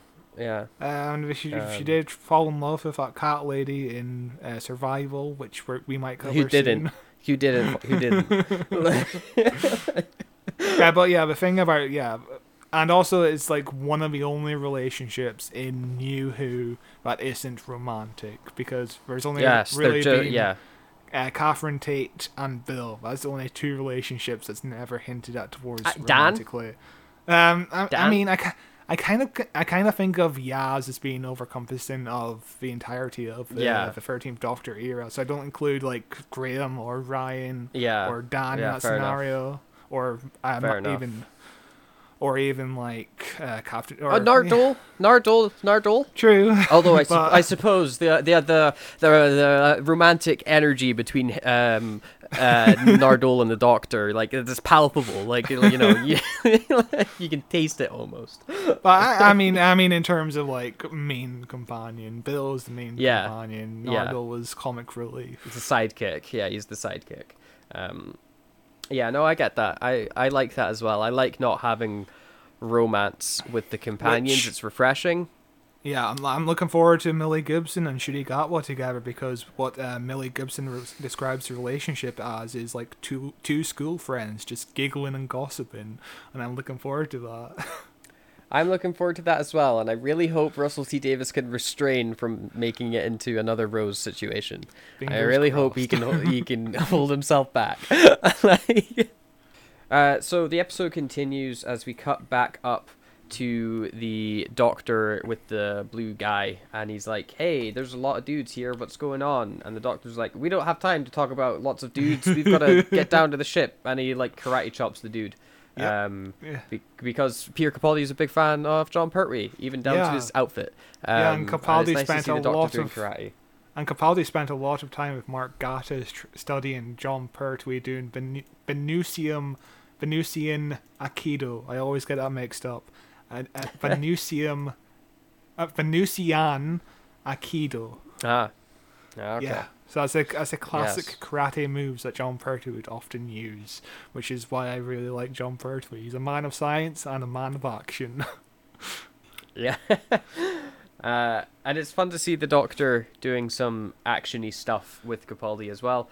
Uh, as he's flipping over the guy, though, we teleport away down to the bottom of the ship where we see Bill uh, as she's looking on in horror as a bunch of the people getting worked on are led through into another room, and one of them uh, looks at her with beady little eyes and says, "Die me." Die me, um, which is just lovely and dark. Some lovely dark stuff. Yeah, and it's, it's it's like quarter past seven on a Saturday evening, watching this with your family. it's very strange. You're you're just listening Yeah. to this Cyberman basically want to commit suicide the entire time. Uh, then Bill and John Simm decide to have a little walk through the streets and see how awful everything is and how turning them into Cybermen is a must because the world has turned to ruin. There's toxic fumes everywhere and they need to be like not organic beings anymore essentially to survive. Uh, and this is, I, I, I guess it's just to explain why people are volunteering for this surgery and why the surgery is happening and so like we as an audience can understand a little bit more um, and we get told that this is operation exodus um, you know which is important stuff Yeah. and this is all done on a very bad green screen Yeah. but to be fair you could slot this into flux and i wouldn't be able to tell the difference Uh, to be fair, it's 2017. The budget is quite low at this point, and also, again, what I said at the beginning of the episode, we only had six weeks of post production for this episode. So the fact that it looks decent enough is good enough. You know, the rest of the episode looks spectacular. It's just this bit outside in the exterior exterior scene where it's shot on green screen that doesn't look so good. But you know, f- f- the rest of the CGI of the episode looks great.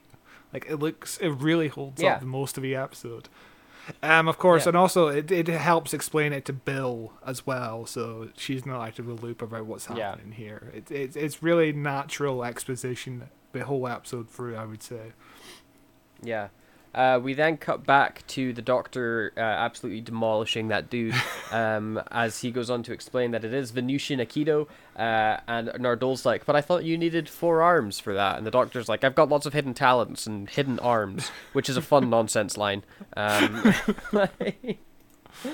um, and they decide to open up the elevator and climb on inside to go and just rescue Bill um, because they they're sick of standing around waiting. As the longer that they wait up there, even more time passes down below. So they're not going to risk know, it Something the doctor should have done like 10 minutes ago. uh, immediately. Yeah, instead of explaining, instead of taking forever to explain. By the way, time moves uh, Yeah. slower up here than it does down there. Explain that on the way, maybe. Once you get down, you know, be like, Uh, I had to rush because up there, like months would have, like seconds would have gone by, and months would have gone by down here. So now we're down here. I can take Yeah. the time to explain this. Like, You know, it's it's been like I think two years for Bill at this point, or something like that. Yeah. it's it's been a long time for Bill. Poor old Bill.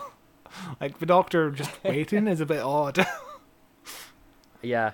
Um, we then get a scene with Bill and John Simm that's very fun, where um, you know she's asking him like, when am I like, what's going on? When am I getting out of here? Like, what's what what are we waiting for? And he's like, oh, you know, you're like a mother to me. And she's like, no, I'm not. She's like, oh, maybe an aunt. I don't know. Uh, it's it's some some fun stuff, and you know she gives him a big hug when he's like, "Oh, I guess I'll tell you if you ask me again." And there's some even more fun banter when he's like, "Oh, my heart it hurts when you hug me because of your chest. Your big metal chest unit stabs right into me." Um, which is some some fun light comedic beats for what turns Yeah, into a and- very dark ending. Uh, what I love about this like- is that the scene ends with Bill kind of looking concerned and looking down at herself because she doesn't quite realize what's going on yet. She, the reality hasn't sunk in, even though it's been years. She she still thinks she's normal Bill, but she's not, is she? yeah. No, it's very tragic. Um, then we see John Simm with the burglary mask on, um, and it's an iconic look, really. Um, it's like a homeless superhero, really. wait, Uh, wait, wait. and Are, he- are you sure that's John Simm? Wearing the burglar mask. I'm not sure. I can't tell with the mask anyway. I can't tell Yeah, with the it's such really a it's such a good disguise. you would never tell who that is underneath a burglar mask. yeah, um, it's it's a pretty amazing mask. Uh, he's got a key to the surgery room because he cleans it on Wednesdays, uh, and he takes Bill in. Uh, but it turns out to be a trap to turn her into a Cyberman because she needs to have the surgery because her chest unit apparently won't suffice by itself. Eventually, it's going to run out, and she'll need to get the full thing. There's a fun line with um, John Simm where he's like, "Look at that guy's hat. I hope I get a hat like that. I'm going to request one um, with the metal head." Um, and it's it's some some fun stuff. Um, Uh, my favorite line find- is when the doctor recognizes him and he's like, "Hey, you're John Simm," and uh, John Simm's like, "Oh, damn it, you saw through my disguise. It was such a good Yeah. disguise." which is some fun. You know, that's a fun double entendre because it's like, "Oh, you saw through my disguise." You know, talking about the burglary mask and uh, you know instead of the actual disguise that he's wearing at the minute. Um, little little wink wink. Um, we also find out that the little head thing that goes around the Cyberman mask is to stop them caring about pain. I guess that's some Cyberman lore about how the Cybermen work. Um, so that's I fun. would you know? so. Yeah, there has to be some purpose to that. Uh, headphones, I basically. I like I like the I like the um the alternate universe Cybermen when they gave out the Bluetooth headsets and Oh, then it was yeah. like haha they've turned into cyber heads and now you're a Cyberman. It's all I think about whenever I see those wireless like the like Bluetooth phones basically that you stick in yeah. your ears. It's ruined them for me. The only thing I can think about is turning into a Cyberman. Like Yeah, I, I'm- I'm wearing Bluetooth headphones or earphones right now, so I'm Oh, about to be converted. um, the Doctor and Bill, uh, the Doctor and Bill, the Doctor, Missy, and Nardole, Bill's not there, uh, come out onto the lower decks of the ship some more, and the Doctor's like, hey, Nardole, you've got to come with me while Missy stays at the computer, because she's smart, I guess, smarter than you, Nardole. It's really just some whatever reasoning to get Yeah. Missy away from the Doctor at this point. Um, there's no real reason that he would separate uh, away from Missy other than the plot needed him to. You know, like why, like why not keep Nardole at the Oh, computer? But it- it's, it's, it's just because Peter Capaldi realizes we're about 40 minutes into the episode. The cliffhanger is about to come up soon. This is part one. The episode won't resolve, so there needs to be a cliffhanger. So Missy needs to be on her own. Yes, and almost immediately, like the second the doctor walks away, John Simm makes himself present in this room, and he's like, "Ha ha ha, hello," and he speaks in supposedly coded language to Missy, where he's like, "Oh, you've been here before. You don't remember this happening? That's so strange." And like the second he starts talking like that, I feel like the game is up. Like it's so obvious that the twist is that he's the master at this point because the dialogue is so on the nose. But Missy is just blank faced the entire time. She does not get it until he takes off the mask. Like, Oh, yeah. my, my favorite line is where John Simm's like, "Oh, you have been here before. Trust me," which was uh, Yeah. Harold Saxon's catchphrase when he was running for prime minister. Trust me. so it, it takes Missy very a very long time to catch on, but to be fair, It she's really kind of does. she's kind of distracted right now. To be fair.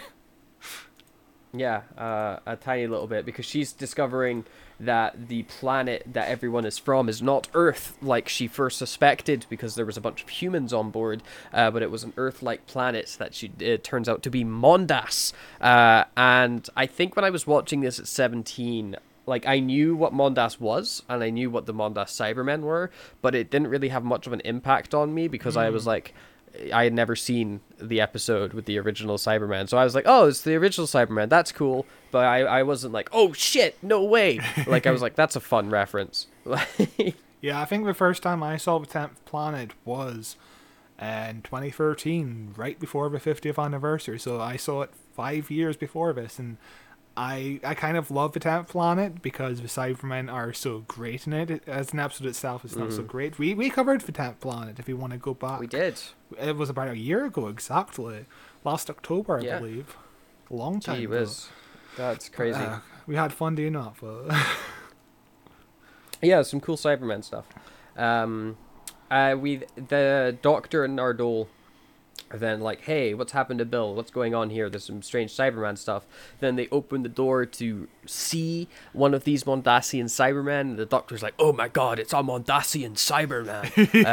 um, Yeah, uh, Um, P- Peter Capaldi really likes saying the phrase Mondasian Cyberman. You can tell he, he he just delights in it every time. But the lighting, just him opening the door and we only see the boots, and he's like, hmm, that looks vaguely sim- uh, familiar. Uh, yeah, just such a great reveal of a Cyberman, though. such a great. what I really it is a really great reveal and what i really really like and what i really appreciate is they kept the design of the mondasian cybermen as accurate as they possibly could to the original design Oh, God, you know like they're they're like wearing balaclavas instead of like giant metal masks you know and Mm-hmm. it looks so 1960s it's unbelievable but Yeah, it's Rachel incredible Talalay like it's really somehow worked hard. Yeah. Oh. yeah Sorry, we're, we kind of broke up there. but um, Rachel Talalay really worked hard to make it as accurate as possible, but she made a few changes. One of these changes actually upset Peter Capaldi quite a bit. If you remember when we did the 10th Planet, we actually spoke a bit about this, where uh, the, the, uh, the Cybermen are basically covered from head to toe, but their hands are still the human hands. And in this Mm, episode, the yes. Cyberman hands are actually covered with gloves. And Rachel Talalay explained that the gloves was needed because Pearl Mackie's skin tone would have given the Cyber Bill twist away. And yeah, I think this makes sense. And I think it works really well for this episode because, you know, uh, Bill's a p- proud black woman. She's proud of being gay as well. And she just basically got converted. And Cyberman would want Yeah. to hide her race, you know? it's it's really yeah, yeah, creepy. gotta Her- uniform yeah, her Right. identity is just being stripped away, so hiding all of her skin really works well for this design. It really works for me. Yeah, no, I, I, I didn't even catch on, and I, you know, they make the the the gloves they're wearing like almost pale as well, so you can kind of get away with thinking that, you know, when the Mondasian Cybermen, the original design, maybe that isn't hands, maybe they're just wearing flesh-covered gloves, you know, flesh-colored gloves even. Um, and I, I get why it would upset a hardcore fan like Capaldi, who's like a massive dork in real life, but uh, it's it's a design choice that I think makes a lot of sense. Um, Yeah, and it I, really I does. love I love how the Mondasian Cybermen look in this episode. Yeah. Um, Um, actually, then uh, Moffat, the whole reason why the Mondasian Cybermen are in this episode was as a gift to Peter Capaldi. Uh, he Moffat wrote him as a gift to him. Uh, Capaldi expressed he wanted them back during the series' eighth DVD launch Q and A in 2014. So this was a gift to Peter Capaldi, which is really cool. When he gave gifts to other actors, like uh, Tennant really wanted to work with his Zygons, so that was written in Day of the Doctor. Uh, Karen Gillan, or uh, Karen Killen, as I wrote here for some reason, uh, Karen Gillan wanted a death by the Weeping Angels as well, so that's the whole reason why I guess the Weeping Angels was written into The Angels Take Manhattan. yeah yeah, that's interesting. Um, And, got lot you know- Moffat, so generous. And you know, the whole plot in this episode was inspired by Peter Capaldi loosely. In 20, in 2015, Capaldi was interviewed on Doctor Who The Fan Show on YouTube, where he expressed he'd like the Mondasian Cybermen become Time Lords, which, um, fucking Chibnall kind of stole. Uh, but in the same interview, he said the phrase "genesis of a Cyberman." He wanted the genesis of a Cyberman, which is what John Sims says in like five minutes from now. So, obviously, um, Yeah. Steven Moffat was listening to Peter Capaldi. Yeah, which is cool. And you know, like he's really a resource if you have him on the show that you want to be listening to because Yes. there's not many people that are larger fans of Doctor Who than Peter Capaldi, you know. Oh, yeah, So you he's know, got a proven track record. you know, Steven uh, Steven Moffat, Peter Capaldi, and Matt Lucas, they're huge Doctor Who nerds, and Rachel Talalay really had to work hard on researching classic Doctor Who because she grew up on Star Trek, obviously because she's American, so she really worked hard to really capture the tone of the Cybermen, and she really did such a great job here. It's incredible how well the Cybermen are presented in this episode. Yeah, no, they're real good, and they like they feel intimidating while looking so extremely silly. Like it's incredible. uh, I, I, uh, they kind of do look silly, but it kind of works for what the Cybermen are. You know, it's limited resources. Of course, you're just going to use like a ski mask. It it works really Yeah. well for the design, I think. Yeah, no, I really like it. Um, and then uh, we get a reveal of the master taking off his mask uh, as he's like, "Oh, I've got to wear this mask, you know, as I'm someone's former prime minister." Um, and we see him as Mr. John Simm with his lovely goatee, which is the best look John Simm's master's ever ever Oh, had. God. It's you know, well, I mean, I mean, like bleach blonde hair skeleton guy, like that is S tier. that is S tier for sure. Um, and this is maybe just a step below that, but it's still pretty good. Um, I've you know, I like bleach blonde skeleton guy. He's Yeah, iconic. Uh, John Simm actually grew the goatee himself and basically went up to Steven Moffat saying, Look at this. Isn't it such a great look? We should go back to the goatee master. and if you remember in um, 2007, Steven Moffat wrote the Children in Need sketch, Time Crash, where it's um, Peter Davison and David Tennant on a TARDIS together. And it's set straight after uh, the Doctor meets the Master for the first time in years. And uh, P- um, um, Peter Davison's first question is, uh, does the Master still have a shit beard? it, it, I- really like does it. work well. It looks great. yeah, I hope the next version of the master, whatever we see or whenever we see them come back, I hope they have a goatee again. I think you know, th- there's not enough. Like goatees used to be a staple of evilness, Oh, and God, yeah. I don't think I like. There's like when was the last time you saw an evil goatee? It's been so long. I, I'm trying to think myself. long. yeah. I, I, oh like God, I, could think know. Community, but that like that was even before this episode, and then Yeah, this episode. um, this could be the um, last time I saw an evil goatee. Mhm. And Community was just a reference to Star Trek, wasn't it? Like Evil Spock, the. Yeah. Yeah, Wasn't it's, it? I mean, it's just a reference to evil. It's just a reference to being evil. Yeah, like evil know, people have it goatees. was- so It was like, specifically about. Wasn't it? Wasn't Abed playing like an evil clone? It's the that? evil universe. Yeah, it's the, the dark Well, universe, yeah. the darkest timeline. So everyone gets goatees because they're evil now. Oh god, Like- we need we need to do Inferno where everyone's evil, but um, the Brigadier wears an eye patch. It's such a great episode. we need to do that. Uh, we then we get the reveal that the uh, the Cyberman talking to the Doctor is actually Bill Potts, and the Doctor's very upset about this, and he's like, "Oh my God, Bill, how did I let this happen?" Then Missy comes in, and she's like, "Oh well, really, this is part of the plan, by the way." And then we hear um, Mr. John Simm's voice, and Capaldi's Doctor is like, "Oh Christ, how is what? How is this happening?" And John Sims shows up looking just spectacular as the Master. He's got such an amazing grin when he's standing next to him, and it like it's the some of the best. It's the best look the Master's had with John Simm. He looks ace. Um, and Missy's like, "Oh, I'm evil now, by the way." Ha ha ha. And the Doctor looks on all very sad as we zoom in to Bill's eye. Uh, and we see through, we see her flesh as she lets go of a tear, um, and then that tear goes on to form like the classic teardrop you see in the other Cybermen designs, like the eyes off like the alternate universe Cybermen. They all have this weird tear design on their eye, and that kind of goes to mimic that, which is some nice imagery, and also a ghost. It's also a ghost lady. Yeah, it's also a ghost lady, yes. We'll get to that next week. Um, but yeah, uh, John Simm is fantastic in this story. I, I, I'm not a big fan of John Simm's master during the Russell era, but this is where John Simm really finds his, you know, finds his material. He's really good in this episode and the next episode because he, he's not over the top goofy like in in the Russell era. And you know, at the end of Time panel, uh, John Simm announced he ex- didn't expect to come back to the show, but told Moffat privately that he'd love to come back.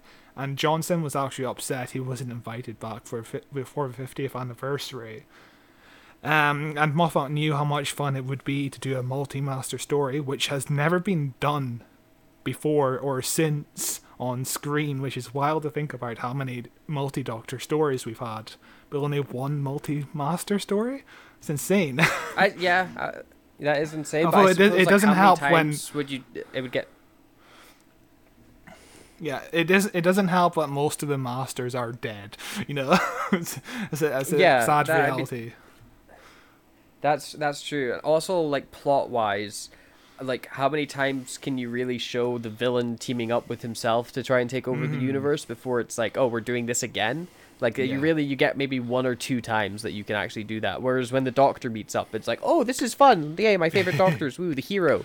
Like, Yeah, so um, Moffat needed time to firmly establish uh, Missy as a character before doing a multi-master storyline, and he phoned Russell T Davies to make sure he was okay with his master coming back, and Russell agreed because he really loved Missy, and the two men joked that the season should end with Missy telling the Doctor and the Master that she was pregnant, which is uh, an interesting joke.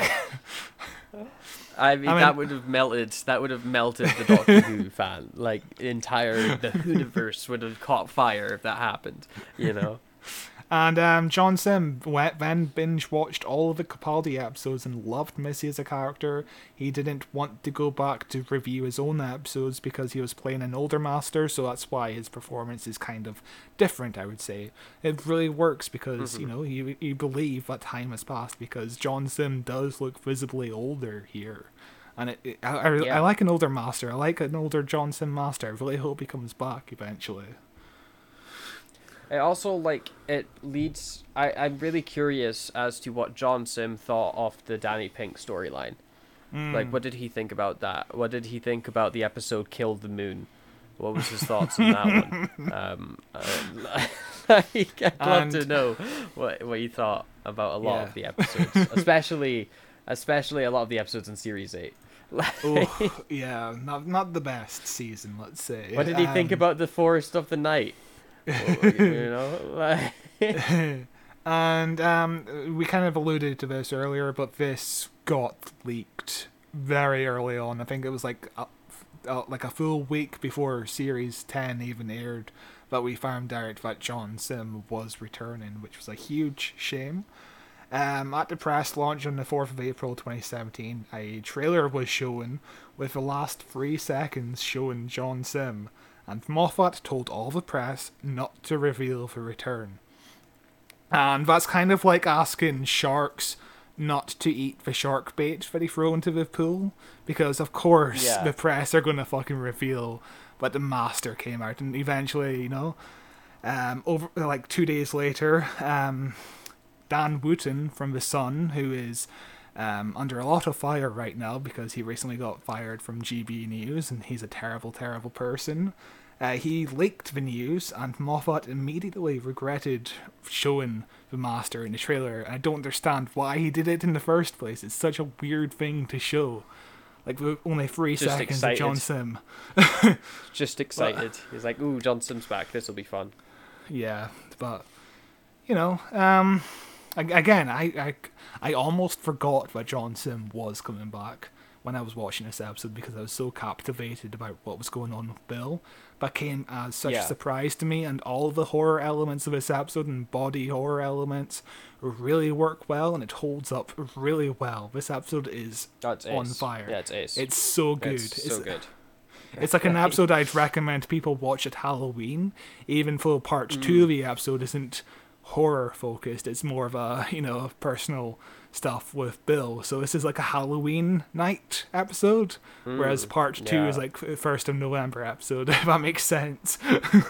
Yeah, no, that that makes sense. And uh, yeah, I know. I just like I miss the Capaldi days as well because I feel like he was like, especially his run when it was first coming out, so underappreciated as the Doctor. Like there, there was so much. Like I remember so many people dismissive of him when he was Yeah. announced as the Doctor. I know, I knew so many people that stopped watching when he came on as the Doctor, and then Series Eight was like, I can't like actually convince Yeah. anyone to watch this because it's not good. but Yeah. series 9 and 10 is such a redemption for him and I absolutely adore his era of Doctor Who so much. It's one of my favorite eras and I I wish I wish I had more of it. You know, I wish Yeah. that era was more loved than it is because it's so goddamn good. But you know, we we chose the right era of Doctor Who to love because if we loved the thirteenth Doctor era, there's even less of it, and people hate the Thirteenth Doctor era a lot more. If we really loved it, we'd we'd be trying to convince more people to love the Thirteenth Doctor era. I think If the we- Twelfth Doctor really era loved- is more if- appreciated. Yeah, and now now it's more appreciated because they've seen how much worse Yeah. it can get. But you know, like if we were if we were the people that loved the Thirteenth Doctor's era, we would straight up be different people. I don't understand them.